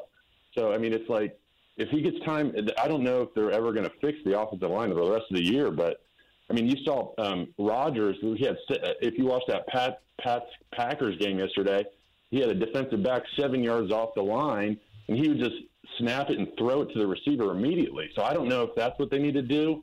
Um, I mean, it's a copycat league, so hopefully Reich was watching that. I'm like, you got to get the ball out quicker. I mean, he all of his throws were to tight end, so he's clearly doesn't have enough time. So I don't know. That's just my thought. No, that's a fair point. Yeah, I think Tim makes some good points there. Um, and uh, as I said earlier, I don't want to act like this is just a Matt Ryan issue, but so much of that ball security, you just. I mean, Jacoby's getting the you know what beat out of him a few years ago, and he's not fumbling at the rate that Ryan's fumbling. I thought, and yeah, accuracy numbers, like if you look at the percentage, it was a pretty good day. You know, 27 of 37 is not bad from an accuracy standpoint. Jake, missing Michael Pittman on those two red zone opportunities early in the game, those are timing, throwing with anticipation moments. That's why you got Matt Ryan for a chance to find your number one wideout in a goal to go situation, and you got to put the ball on the money. And it's it's a tight window, but welcome to the NFL in that area of the field. And it's why you got him and why you got rid of Carson Wentz for those moments to where you punch that in for seven, and that feels a whole lot different than three. And you had Pittman on two different occasions there where that ball's just got to be on the money. Matt Ryan's making too much money, and you know you're going to be void in some other areas of the offense. That when those precious timing and anticipation situations occur in a game, particularly in that part of the field, you got to capitalize on them. Dennis, you will round us out this morning. What's up, Dennis? Hey guys, thank you so much for taking my call. I'm I'm probably going to bring a different perspective to than the other callers here. Me personally, I checked out on the team during the uh, and Grigson era. To me, it was pretty evident very early on that Chuck Pagano had no idea what he was doing. I met Ryan Grigson actually a couple times, and I was still a server in the restaurants. The dude was a jerk. So those two things weren't working from the very beginning. The way I see Jim Irsay is Jerry Jones light at this point. All he cares about is putting butts in the seats. He doesn't care about the product. He just wants it to be just enough relevant to get people into the stadium. And that is really unfortunate. Since I remember the very first game last year, I have been checked out on this team. And every year I say to them, you got to show me, until you show me something, you're nothing. Very first game last year, I, I laughed my you know what off. I turned off the TV. This year, I'm kind of like, okay, you got Matty Ice. Last year, you had a really good run game. Let's see what you're going to do. I appreciate the call. We're up against it, Dennis. Um, listen, man, checked out is the last thing they want to hear, Kevin. And again, I think that sentiment, maybe not to the degree of Dennis, but that sentiment is starting to teeter a little bit there. Apologies, Dennis. We are up against it with the end of our show. It's a short week for the Colts. No practice this week. We hear from Frank Reich today and tomorrow, and they will No head practice to at all? Denver. Nope. NFL teams have adopted this short week that uh, they do not practice before Thursday night football. Pacers will open up their preseason on Wednesday. Uh, who do we like tonight? Uh, Rams. Yeah, Rams you for pick? sure. Rams for sure. Should I be the contrarian, take the 49ers? If you want to. It's been a kind of a fun rivalry. It's in San Fran, right? over the last couple of years. 49ers and Rams on Monday Night Football. Thanks, everybody, for tuning in today. Hope uh, that you coped with us, and we'll chat with you tomorrow at 7.